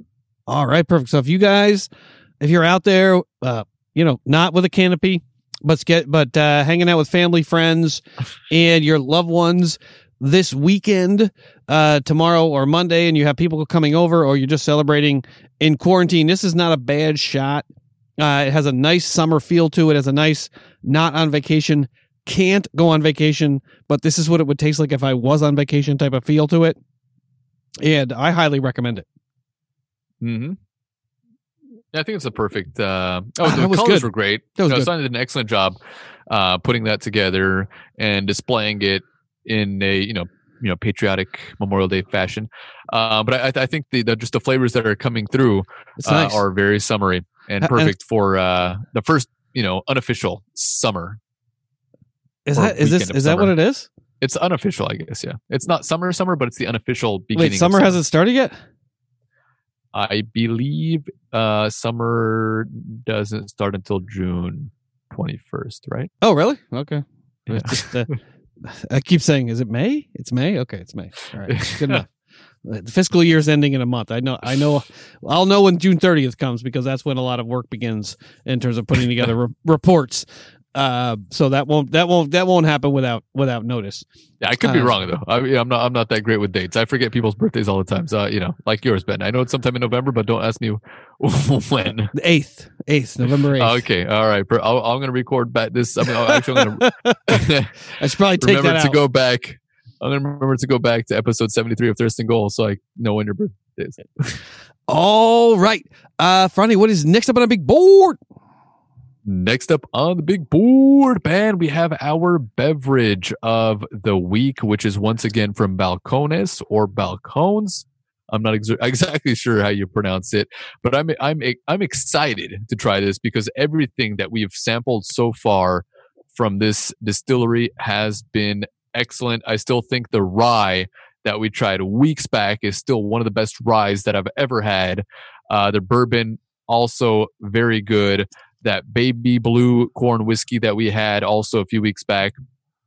Very good. Actually, at first, man, we didn't we didn't like it. Yeah, we didn't think we it- never had yeah. corn whiskey on the show, and it's been a long time. I figured since you know we've had Scotch uh, recently, we've had a rye, we've had a bourbon.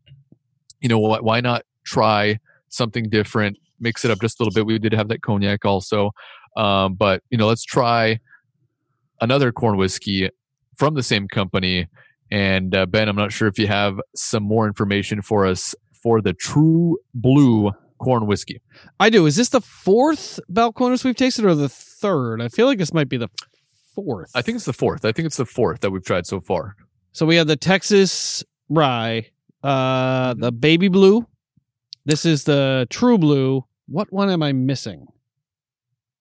Um, I'm gonna have to go back and just look at pictures here from our from our past podcast, but we've we've had a few, and they've all been excellent. Oh, the Texas Rye 100 proof. yeah. So we've had So the it's Baby, Blue, the Texas uh, pot style bourbon, the Texas Rye 100 proof. Mhm. Uh, that's a green label. Yep, yep. And and the True Blue, which we're trying tonight. So Mhm. the only one we're Mhm. missing on the classics from Balcones or Balcones is the Texas single malt whiskey, and then we'll have all five uh, in terms of doing a taste test. Yeah, yeah, but they, they actually have uh, a, a a pretty good selection uh, on on the shelf today at Total Wine. They had quite a few that I'm interested in trying. Uh, uh, other offerings from Balcones. Interesting, interesting. I love it. This is the true blue 100 from Balcones Distillery in the beautiful state of Texas. It's made from the same select barrels of our blue corn whiskey that have always gone gone into our true blue cask strength, diluted down to 100 proof. As such, many bourbon drinkers in particular may gravitate to this powerfully subtle dram since the bottled in bond act of 1897 100 proof has long stood for quality and authenticity. True Blue 100 carries on that tradition. 100% of the whiskey in this bottle was born, raised, and bottled at the Balcones from mash to glass. More approachable than full cask strength whiskey, True Blue 100 retains the depth and complexity of overproof spirits with softer edges, supple textures, and fuller fruitiness than slight dilution can bring. Rich notes of honey, citrus, stone fruit, and cinnamon add a rich roasted corn palate, perfect as is, or with as much water as you prefer. So the nose is ripe. Apricots and mango with cinnamon, singled sugar on top of cocoa and dried chilies. The taste is deep oak and char, black tea and salty baking chocolate, old leather, roasted corn and coffee. The finish is lingering dried cherries and blackberries, followed by toasty bitter chocolate with pleasant oak tannins. That's a pretty tall order right there. Mm-hmm. There's our bourbon music. So did you pour it into a, a glass, Ben, or or do you still have it um, in the jar? Because me and Ben actually we saw each other today. I have it in the Uh, Glencairn you know, glass. Every every few weeks, uh, since we are doing this podcast remotely, um, in order to be drinking the same thing on the podcast, we do make a whiskey exchange uh, in person and beer. uh, and so, beer. And, beer and beer as well. So we do exchange whiskey and beer. Um, and so, you know, uh, this this week I uh, I went out and, and I got some uh, some whiskeys for the next to hold us over for the next few weeks. Although maybe we'll see each other in the next few weeks and do a, an in person podcast. You know, eventually we'll we'll be doing this together once again because it's so much more fun in person than it is far away. But Or you you can know. come over and work out. I mean, you're you're you're lagging. I, I can do You're that lagging. too, you know. but uh, we did make an exchange, so I, I- poured a few whiskeys to you know for the next couple of weeks. This week we do have the True Blue, and so Ben has the other whiskeys waiting in a jar for the next couple of weeks, and he also gave me a couple of beers, uh, so we can sample on the show for the next few weeks as well. Um, but Ben, you have it poured out in a glass. You have the True Blue in the glass there in front of you, and uh, have you sniffed it yet? I have not. I'm waiting on you. I'm sniffing. I'm sniffing. Famous first words. I mean, Nice it's sweet. definitely different. It's got a sweet nose. I mean, it is you. It hits you with the sweetness, which is something that we don't usually get from, you know, the ryes and the bourbons and the scotches. The Can cognac, yes. Can a nose be smooth? Is that possible? It doesn't has a, it has a for, uh, smooth nose. Yeah, for hundred proof, it doesn't really knock you in the nostrils. Not even when you really get a good. Actually, that time Deep it breath. It doesn't hit me in the nose as much as I would have expected at 100 proof. I mean, I know it's it claims to be smooth, but I'm getting the mango. get- I'm not getting the Yeah, cinnamon I'm as much, but I am getting the sugar and the cocoa. Just a little bit of spices. A lot. I'm getting a, a lot of uh, almost like a um, I wish I was getting uh, the chilies. like a, like a like a baked pastry sort of sweetness from it. Yeah, I'm getting I'm getting a lot of that. Um, it, almost like um like a tootsie roll. Like if you smell a tootsie roll, like you get that sort of I don't know chocolatey Yeah, sort yeah. of sweetness, but it's not you know chocolate chocolate. It's just like that sweet. You know, Maybe I am getting the chilies a little bit. I wish I was getting more chilies. Actually, that would be nice. Hmm. Damn, that's definitely- nice. a lot of a lot of sweetness and just like that that sweet bakery, fresh sweetness. I don't know. It's it smells really nice. I mean, this is something that we don't usually get from everything else that we sample on the show, and and this is a lot of what we were getting from the baby blue Yeah. as well. But the baby blue is also a, a lower proof. Um, and this is um, you know if you're going out to the store uh, to purchase this, um, you know I got it at about you know forty nine. You know, fifty bucks. Um, you know, so that's up I'm there. sure- That's up there. it's it's it's around you know i mean but a lot Of, i mean but i expect quality i mean for the other stuff that we've tried from this brand um you know the bourbons the ryes were below i mean they were in the 30 40 range um but they've all been great uh, you know for a, compared to other stuff that we tried that were more expensive and uh for this you know i was willing to you know pay a little bit more uh, because I expect quality, and, and we did enjoy the baby blue, and I'm sure we'll enjoy this as well. Ben, ready to take a sip? yeah, I mean the color's beautiful too. It's got a nice copper color with good hold on the glass. Mm-hmm. Yeah, actually, it does. It does. It does uh, leave a lot on the glass as you spin it. I don't know if hold is the right word, but Well, it's holding. it it holds on. I don't like legs. Legs to me is too whiny. It tastes like smell. Like, got legs. it's got legs. this wine has legs. well, cheers to you, Ben, All right, cheers. and cheers to all listeners. I'm gonna knock it on the microphone.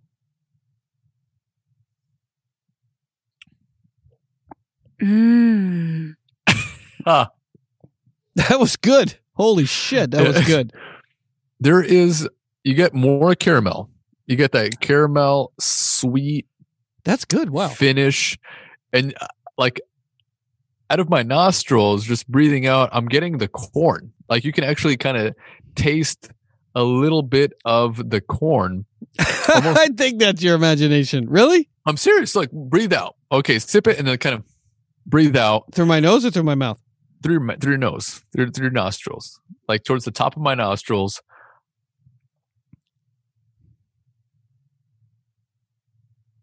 And I'm not getting a corn. You really, t- you really smell corn or taste corn? It's it's like it's not corn corn. Um, what was that? What was that? Uh, I wish I, I was. Get, I'm getting. The, I'm getting the leather. I'm getting the what was that crunchy corn? Um, corn nuts. corn nuts. Yeah, it, almost like a corn, like that salty, not like corn corn, but like you know, like I a, love a- corn nuts. yeah. And I'm I'm, I'm I've got I- you know I'm getting a little bit of that out of my nostrils. The flavor itself is sweet and caramelly, yeah, with a little bit of fruitiness to it. I'm not getting it. I'm. I'm not getting too much sweetness on the taste. I'm getting the oak. I'm getting the. I'm. I'm not getting the tea, but I do get a little bit of the leather, the chocolate. And there's actually more spiciness than I would expect. It, it's it, it's it's got a nice finish. Yeah, but it's like a, a yeah, it is a nice finish, and it's like a little bit of spiciness that kind of expands. Yeah, I mean, you know, it's like it starts off soft and it kind of expands as it kind of sits there. It's nice, soft, but it's but the but the the palate is soft, but the flavor profile is deep and complex. It's nice. I mean, this is because we just don't. I think what's what's that? What's that flavor that's hitting me right on my tongue at the beginning? What is it? Because it changes immediately. Mm-hmm, mm-hmm. Uh, it is. It is quite complex, and and it, it's a complexity that we don't usually get with anything else. Um, and and so maybe in the future, you know, I'll get another Oh, the spiciness on the back and middle tongue is another is- corn whiskey. nice. another corn whiskey so we can kind of you know sample what you know balcones has done with their corn whiskey to somebody else and and you know what you know whatever process they go through to make their corn whiskey and and and and you know see what the flavor difference is and kind of sample maybe them back to back and see i don't know well i guess that's a taste test for the future Do we know how old this is? Mm, I think I read that it was maybe aged for at least 24 months, but I'm not, I'm not, I could be wrong. Yeah, I'm not seeing it. We might have to make a a corn. yeah, I want to see whiskey. another, com- another company's like sort of corn whiskey interpretation because we've tried both of these from Balcones You want corn both whiskey? good. What's up? Corn whiskey? Yeah.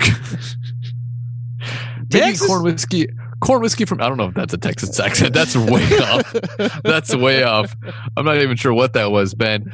Um, I'm thinking you're not gonna get what you think. Yeah, but definitely not from Dickel. Not getting anything from Dickel anymore. Once, but but that's sweet, never again. That sweetness. It almost has a little Dickel flavor on the tongue at the beginning, no.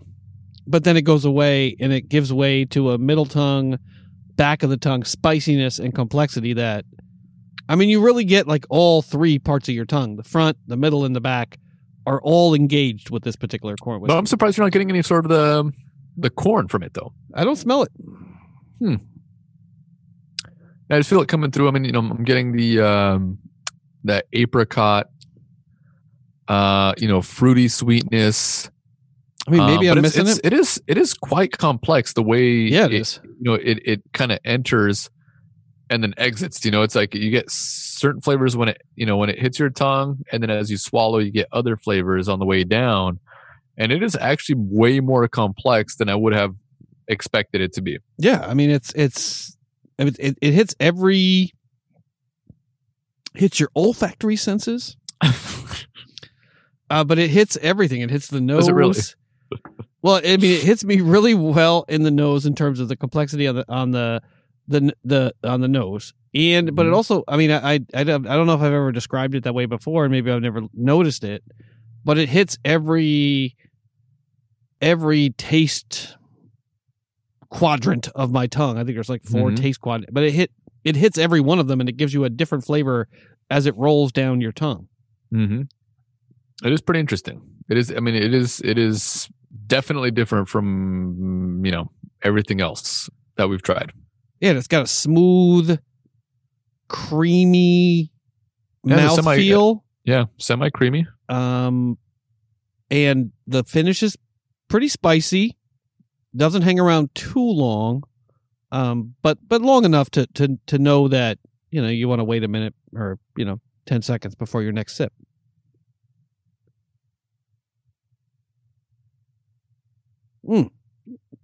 Yeah, but they make a good product. You could drink. I mean, hundred proof. You could drink this all day. I don't know about well, that. I mean, you could. but- You couldn't. Phys- you couldn't physically drink it all day, but you but could. it is easy. It is easy to sip on. That's for sure. I mean, it, you know, for a hundred proof, and I could see doing this on the rocks too. it doesn't. You know, it, it, it and on the rocks. I'm sure. I mean, it's, it is you know warm uh, tonight, and I've been in the garage, and, and I'm sure it would taste better just a bit if it was chilled just by you know a couple of degrees. Um, but I mean, they, they make a really good product. I mean, everything that we've tried so far from Balcones or Balcones, not sure how you pronounce it, but um, everything that we've tried so far has been very good, and I will definitely be you know purchasing more products from their line because it looks like they have an extensive line of uh, of offerings. So I will definitely be purchasing from Balcones.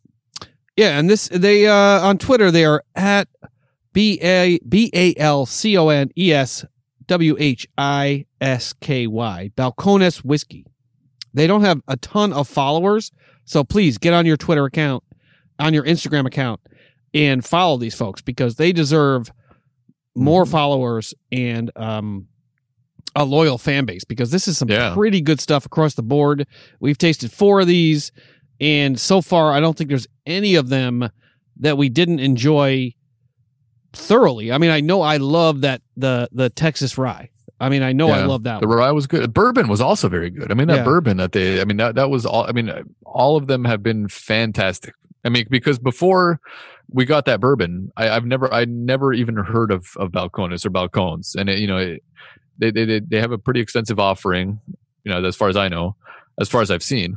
Um, but they, you know, they don't seem like they're, you know, that popular. I mean, you know, like you said, they don't have a, a, a great following, but they definitely should. They really, really Yeah. should. So get on they- your they- Twitter account, people. Yeah, I know we will. I mean, this is something that I would definitely shout out.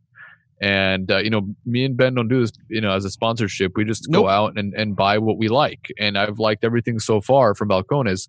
And if you do see anything from Balcones or Balcones on your shelf, which is probably the bourbon or the rye, uh, I'm not sure about the the baby blue and the true blue. I'm not sure how common these are around the country. Uh, but if you do see it, definitely grab it. I'm sure you'll enjoy it. Yeah, I mean, you could definitely get the Texas Pot Still Bourbon. Uh, as as Franny mentioned, I'm sure you can get the Texas Rye uh, at you know your local liquor establishment if you have a great liquor store. But definitely if you have a Total Wine uh, or a Bevmo. Bevmo might have it, but I know Total Wine does. And you know, so we are just missing the Texas single malt whiskey uh, of the five classics. So I can't wait to try that one and get Mhm. all five of these. And we have uh, some whiskeys coming up in the next couple of weeks. Yeah, we do. We I'm- have a I'm Glenlivet coming up. very- excited about the uh, the Glenlivet uh, Caribbean or Caribbean Reserve. Uh, and then we also have the Jura, Ben, which I'm sure you're excited about. So I I'm am. not sure which one we'll try when. Uh, you know, we, we might try the Jura next week or the Glenlivet. We'll see. I know Ben is excited to try another whiskey from one of the Scottish islands. And uh, so that Jura might be next up on the docket. Well, the water is just better over there. I mean, it, it just there's something about the water in Scotland, and well, not even in Scotland, on the islands off of Scotland. Islands, uh, yeah. Uh, because I mean, we, we didn't try it. We didn't try it, but during the exchange today, the smell of that peat and that smoke, and it wasn't overpowering. It, was, it, it seemed like it was just the right amount, and and so you know what, Ben, my my mouth is salivating for some some uh, some uh, Scottish uh, island whiskey, and so next week that's what we'll do, Ben. We'll do the Jura next week. Yeah, I mean we've we have we have tried to bring the Islay Scotches to the world uh out there and and it's an acquired taste for sure. Uh we had a But uh, once you acquire it, yeah. you want it. Yeah, we had a we had a tweet at us to, uh, this week from at clever DVLPM NT will tweet for beer said he tasted the the Ardbeg 10 on our recommendation and said it was the best scotch he ever had. Yeah, and, and I'm surprised that he said that. Uh, because at first, Why? because Why are you surprised? at first, Ben? I, like Because you, said, think it's, it's, disgusting. at first I did, and I still think the Ardbeg is is a little Too much. too strong. I think it's a little too peaty, too smoky, uh, for my taste. I, I do I do prefer maybe the Laphroaig a little bit more, uh, the Lagavulin as well, just a bit more, uh, because those don't like they don't punch you in the back of the throat like that Ardbeg does with the peatiness and the smokiness. But the more you drink these scotches and then you try another scotch uh, from another uh, a part of of Scotland, you know, either from the Highlands or whatever, they're just not the same. They're they're just a little boring. You know, I mean, you, you just want you you you you miss that peatiness and that smokiness. You, You, do. know, because it, it really makes you think. You know, it's like, what am I tasting? uh, peat and smoke. Yeah, That's what you're I, tasting. I know, but there's there's it's all in a, all in a I mean, scotch that's as clear as water almost. it, it's it's hitting you with that but there's also more complex flavors beyond that and and and you you realize that they're there after the initial shock of that peat and that smoke and then once you start enjoying and indulging in those scotches you then realize that it's That it's what? it's so good yeah, right. Well, those of us that have a complex palate, we can taste the Ardbeg and look past the peatiness and the oh shut up and also get and also get the other flavors that are present in the Ardbeg. Uh, and uh, so it's the best. It's the best in the world as far as I'm concerned in terms of scotches. The Ardbeg Ten is you know, and the Port Charlotte heavily peated are the two best uh, Islay scotches you can get your hands on. Uh, but uh, I could be wrong in that regard. hmm i don't think so All right, Friday, what are you going to give this on our Thirst and Goal rating scale of zero, meaning Dickel, which we didn't give a zero, but we should have, that might Uh, be to a minus. to 10? a negative. Um, I, I would say this is an eight.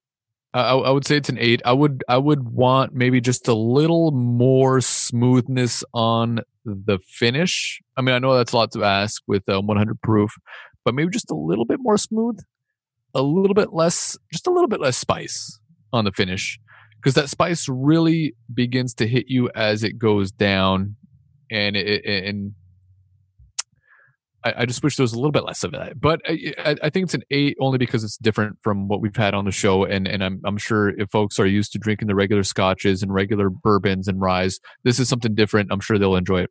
All What about you? I'm going to give it a nine. I am going to give this Nine. Balcones a nine nine center field nine. This is it's it's got a nice mouthfeel. uh, It's creamy. It's got a great nose. It's got it touches every part of my flavor profile on my tongue. I like the spiciness on the finish, and I think it's about.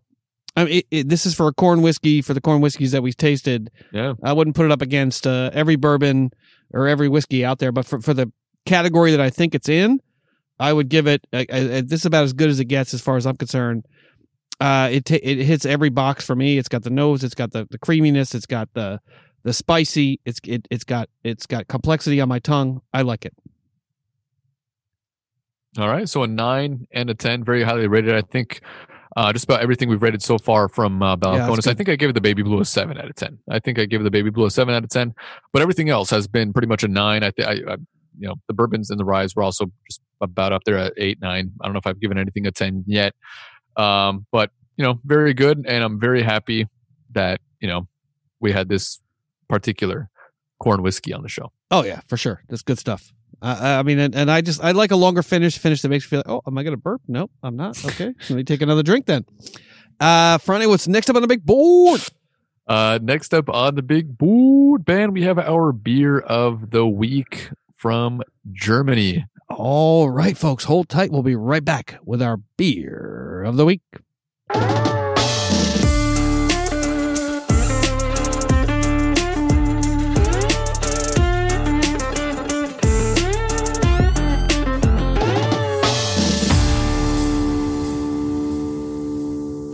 All right, and we are back. I've grabbed the beer of the evening, which is the Weltenburger Kloster from the fridge. And Ben, you also grabbed it from the cooler or the fridge as well. Mine is nice and chilled.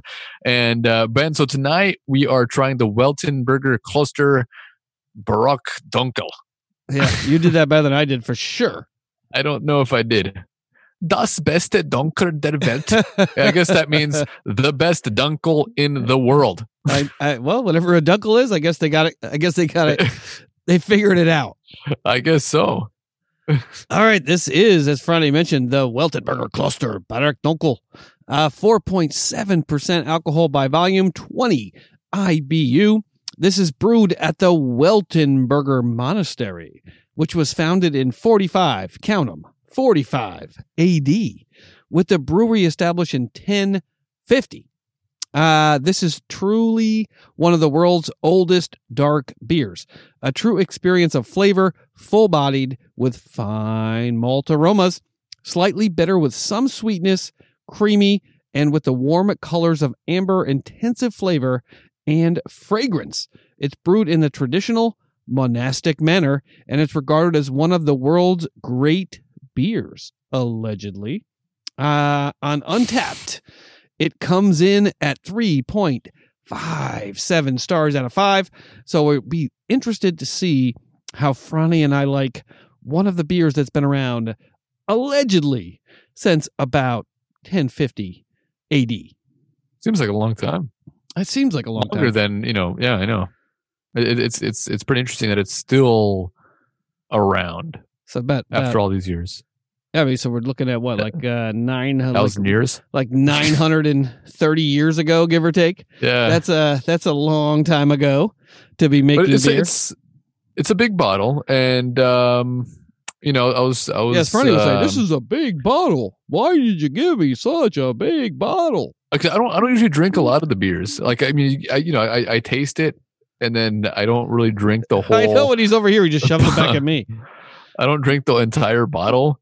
Um, yeah, but I mean, it just, it just kind of caught my eye. It's it's you know it's it looks like a traditional beer. I mean, the last couple of weeks we've tried, um, you know, domestic beers with a lot of graphics. Well, maybe not that one, not not the the it was Dale's Pale Ale. That was that was very Dale's had simple. no graphics. Dale's uh, pale. That was almost no graphics, but it, it had like this. Uh, it- you know, it didn't look like a traditional beer though. Whereas this one has that traditional, uh, old school look to it.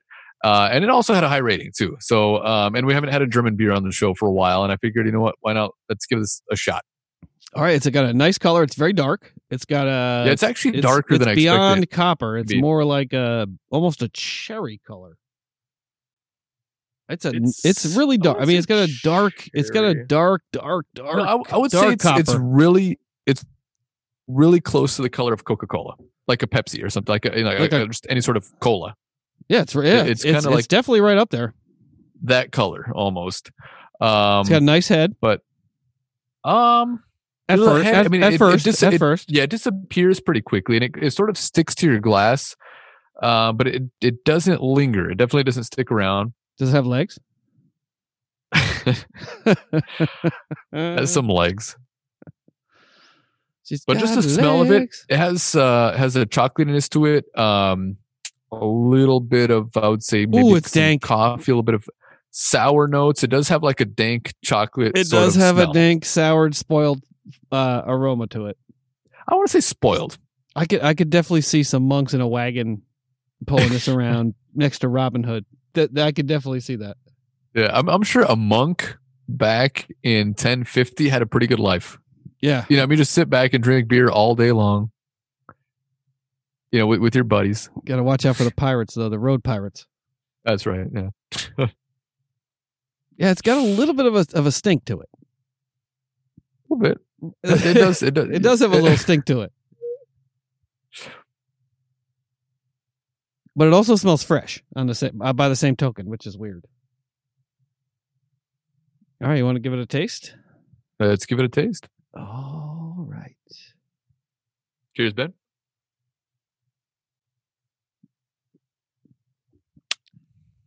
Um. Uh, Definitely chocolate. I mean, it's chocolatey. got It's like a sour chocolate. to it. It is creamy. It's Uh, mapley. the- has sort of a sweetness to it. yeah, the flavor doesn't match the smell a little bit. Yeah, no, it doesn't. It's actually a little bit sweeter, less Nope. dank, It's more it- chocolatey. is it dank, bro? Nah, not this one, bro. Nah, man, it just smells dank. Nah, but last last year, bro, like um my my stepdad man. took me to Germany. oh Munich's all right. Munich is the worst. It's like my first trip to Croatia. The woman's on the plane. She's I like, don't know, I've never been to she's like, don't ever go. She's like, she was flying to Croatia. She's like, no, because we had a layover in Munich. She's like, no, don't go there. Boring. but it's definitely smooth. Like it goes down pretty easily for a for a dark beer. It doesn't taste very heavy. Um it's actually pretty good. I mean, you know, the, the first sip it kind of surprises you because you expect a different sort of taste because of the smell, and you kind of drink it down, and it has that chocolatiness to it. Maybe just a little bit of sourness on the finish, Not uh, much. but then you get a sort of mapliness, like a sweetness to it as well. And it has a nice creaminess. I mean, the creaminess is really nice. It's like a thick, full bodied beer. But then it's smooth. it, but it's really smooth. Yeah.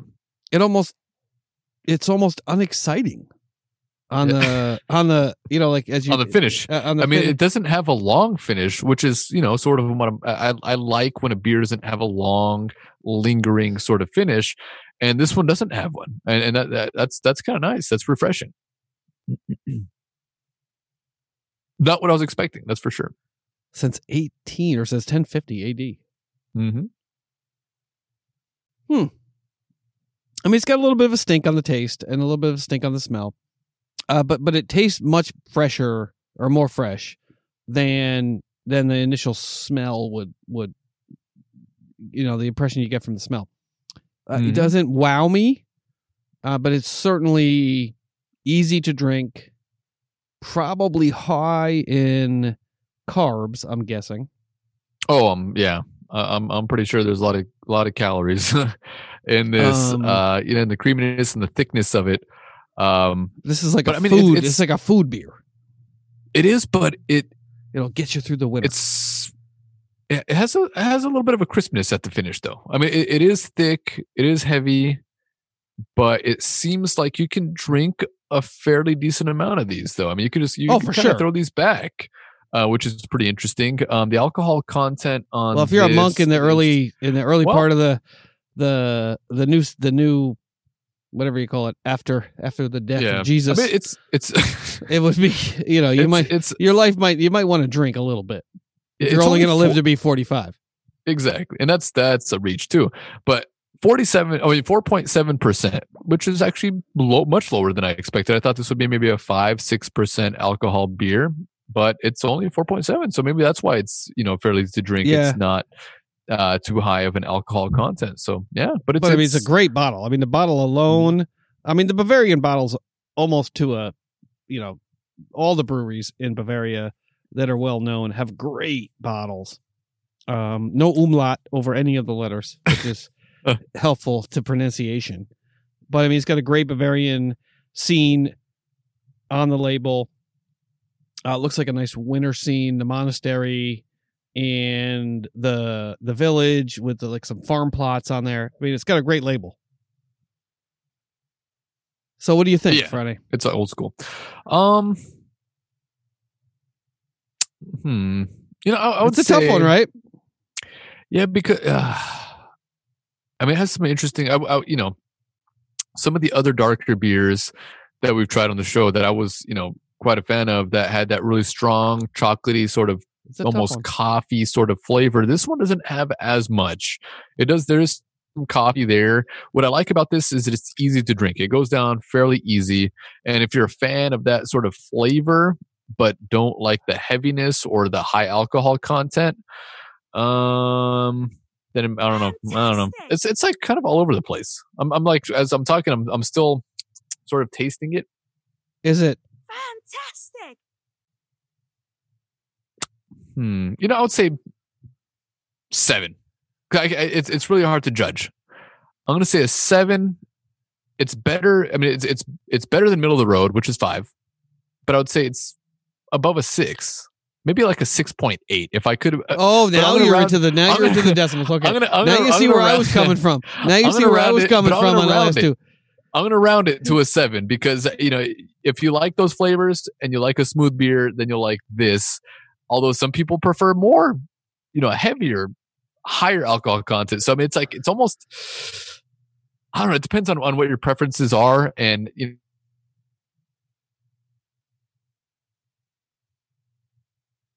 Oh, we lost that you. goes down we go. without that long sort of finish. There you are. You're back too. Um, but I, I think for my flavor port profile for a dark beer, seven. All right, let me just. This.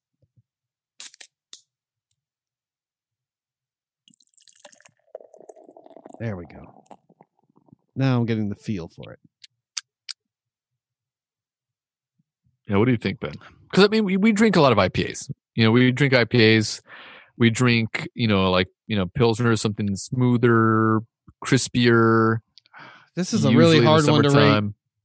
It, it is it is difficult because I mean it, it's it dep- it really depends on your palate and what you prefer in a beer. I don't want to do it, but I'm gonna give it a six Mm-hmm. because it, it just doesn't give me the flavor that I want. Mm-hmm.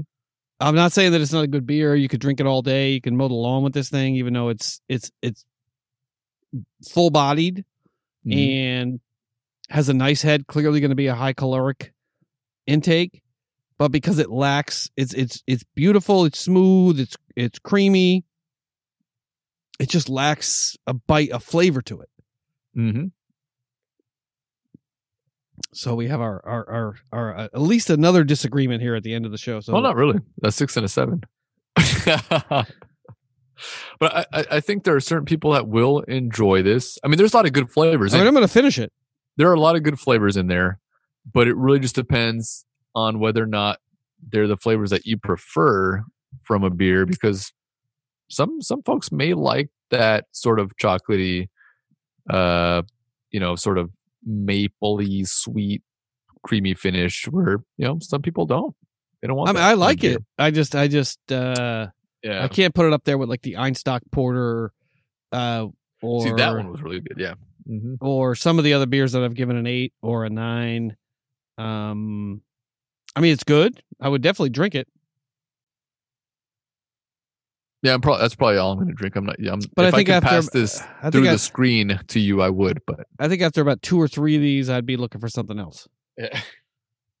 if if we were like on vacation in Germany, I'd be like, well, let's see if I can taste a little bit of that other one. but uh yeah, so Franny, you give it a seven. I give it a 6 Mhm. Uh, but it's a quality beer. I don't want to give Oh, anybody yeah. the impression that it's not a quality beer. It is a quality beer.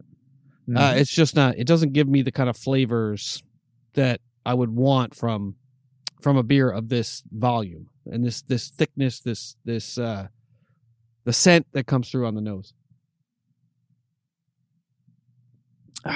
But okay, you're still sipping along. oh yeah, I'll drink it. I'll drink it. It just doesn't. It just doesn't. It doesn't make me want to go back to the bar and order another one. If that makes sense.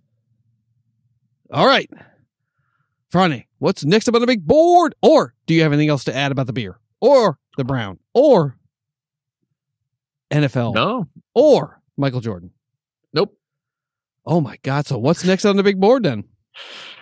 Next up on the big board, Ben, is your housekeeping to finish up the show. Well, the saddest part of the show for everyone involved, especially Franny and I, we've come to the close of episode 73. Uh, we began this show back in November of 2018 in episode one with uh, Mike hanging from uh, an umbrella above our heads. And here we are today, uh, a year and a half later, continuing to bring you high quality NFL and drinking content. We continue to be a show about football, fun, friends, whiskey, and beer reviews. Please head to our website at thirstandgoal.buzzsprout.com. From there, you can subscribe and listen to all of our past episodes. Get all of our show notes where you can get all the links to the stories that we talk about, be it NFL, be it booze, be it whatever it be. Uh, you can also get uh, links to the beers and the Browns, uh, both reviews and to the websites for the companies that we uh, of the of the beverages that we review. You can get links to all the podcatchers: Apple Podcast, Castbox, Castbox, Pandora. Folks, we are on Pandora. Look for us on your Pandora app, and you can get us on all the podcatchers, Spotify, and the rest of them. Uh, you can also leave us a review. Please leave us a review. Franny, how many stars on the review? Five stars, Ben. Five stars. Five Please leave us a review and a comment if you would be so kind. You can email us at podcast thirstandgoal at gmail.com. You can call us. There's a phone number in our show notes. If you'd ever like to call us and leave us a voicemail, you can follow us on Twitter on at Goal Thirst and on Friday's amazing photography Instagram account at Thirstand. And you can check out all the photos to all the browns, the beers, the shots that we drink and review on the show. Franny, anything else to add before we bid our fans adieu? That'd be all, Ben, from me. But thank you so very much for listening. All right, folks. Thank you all. We'll see you next week.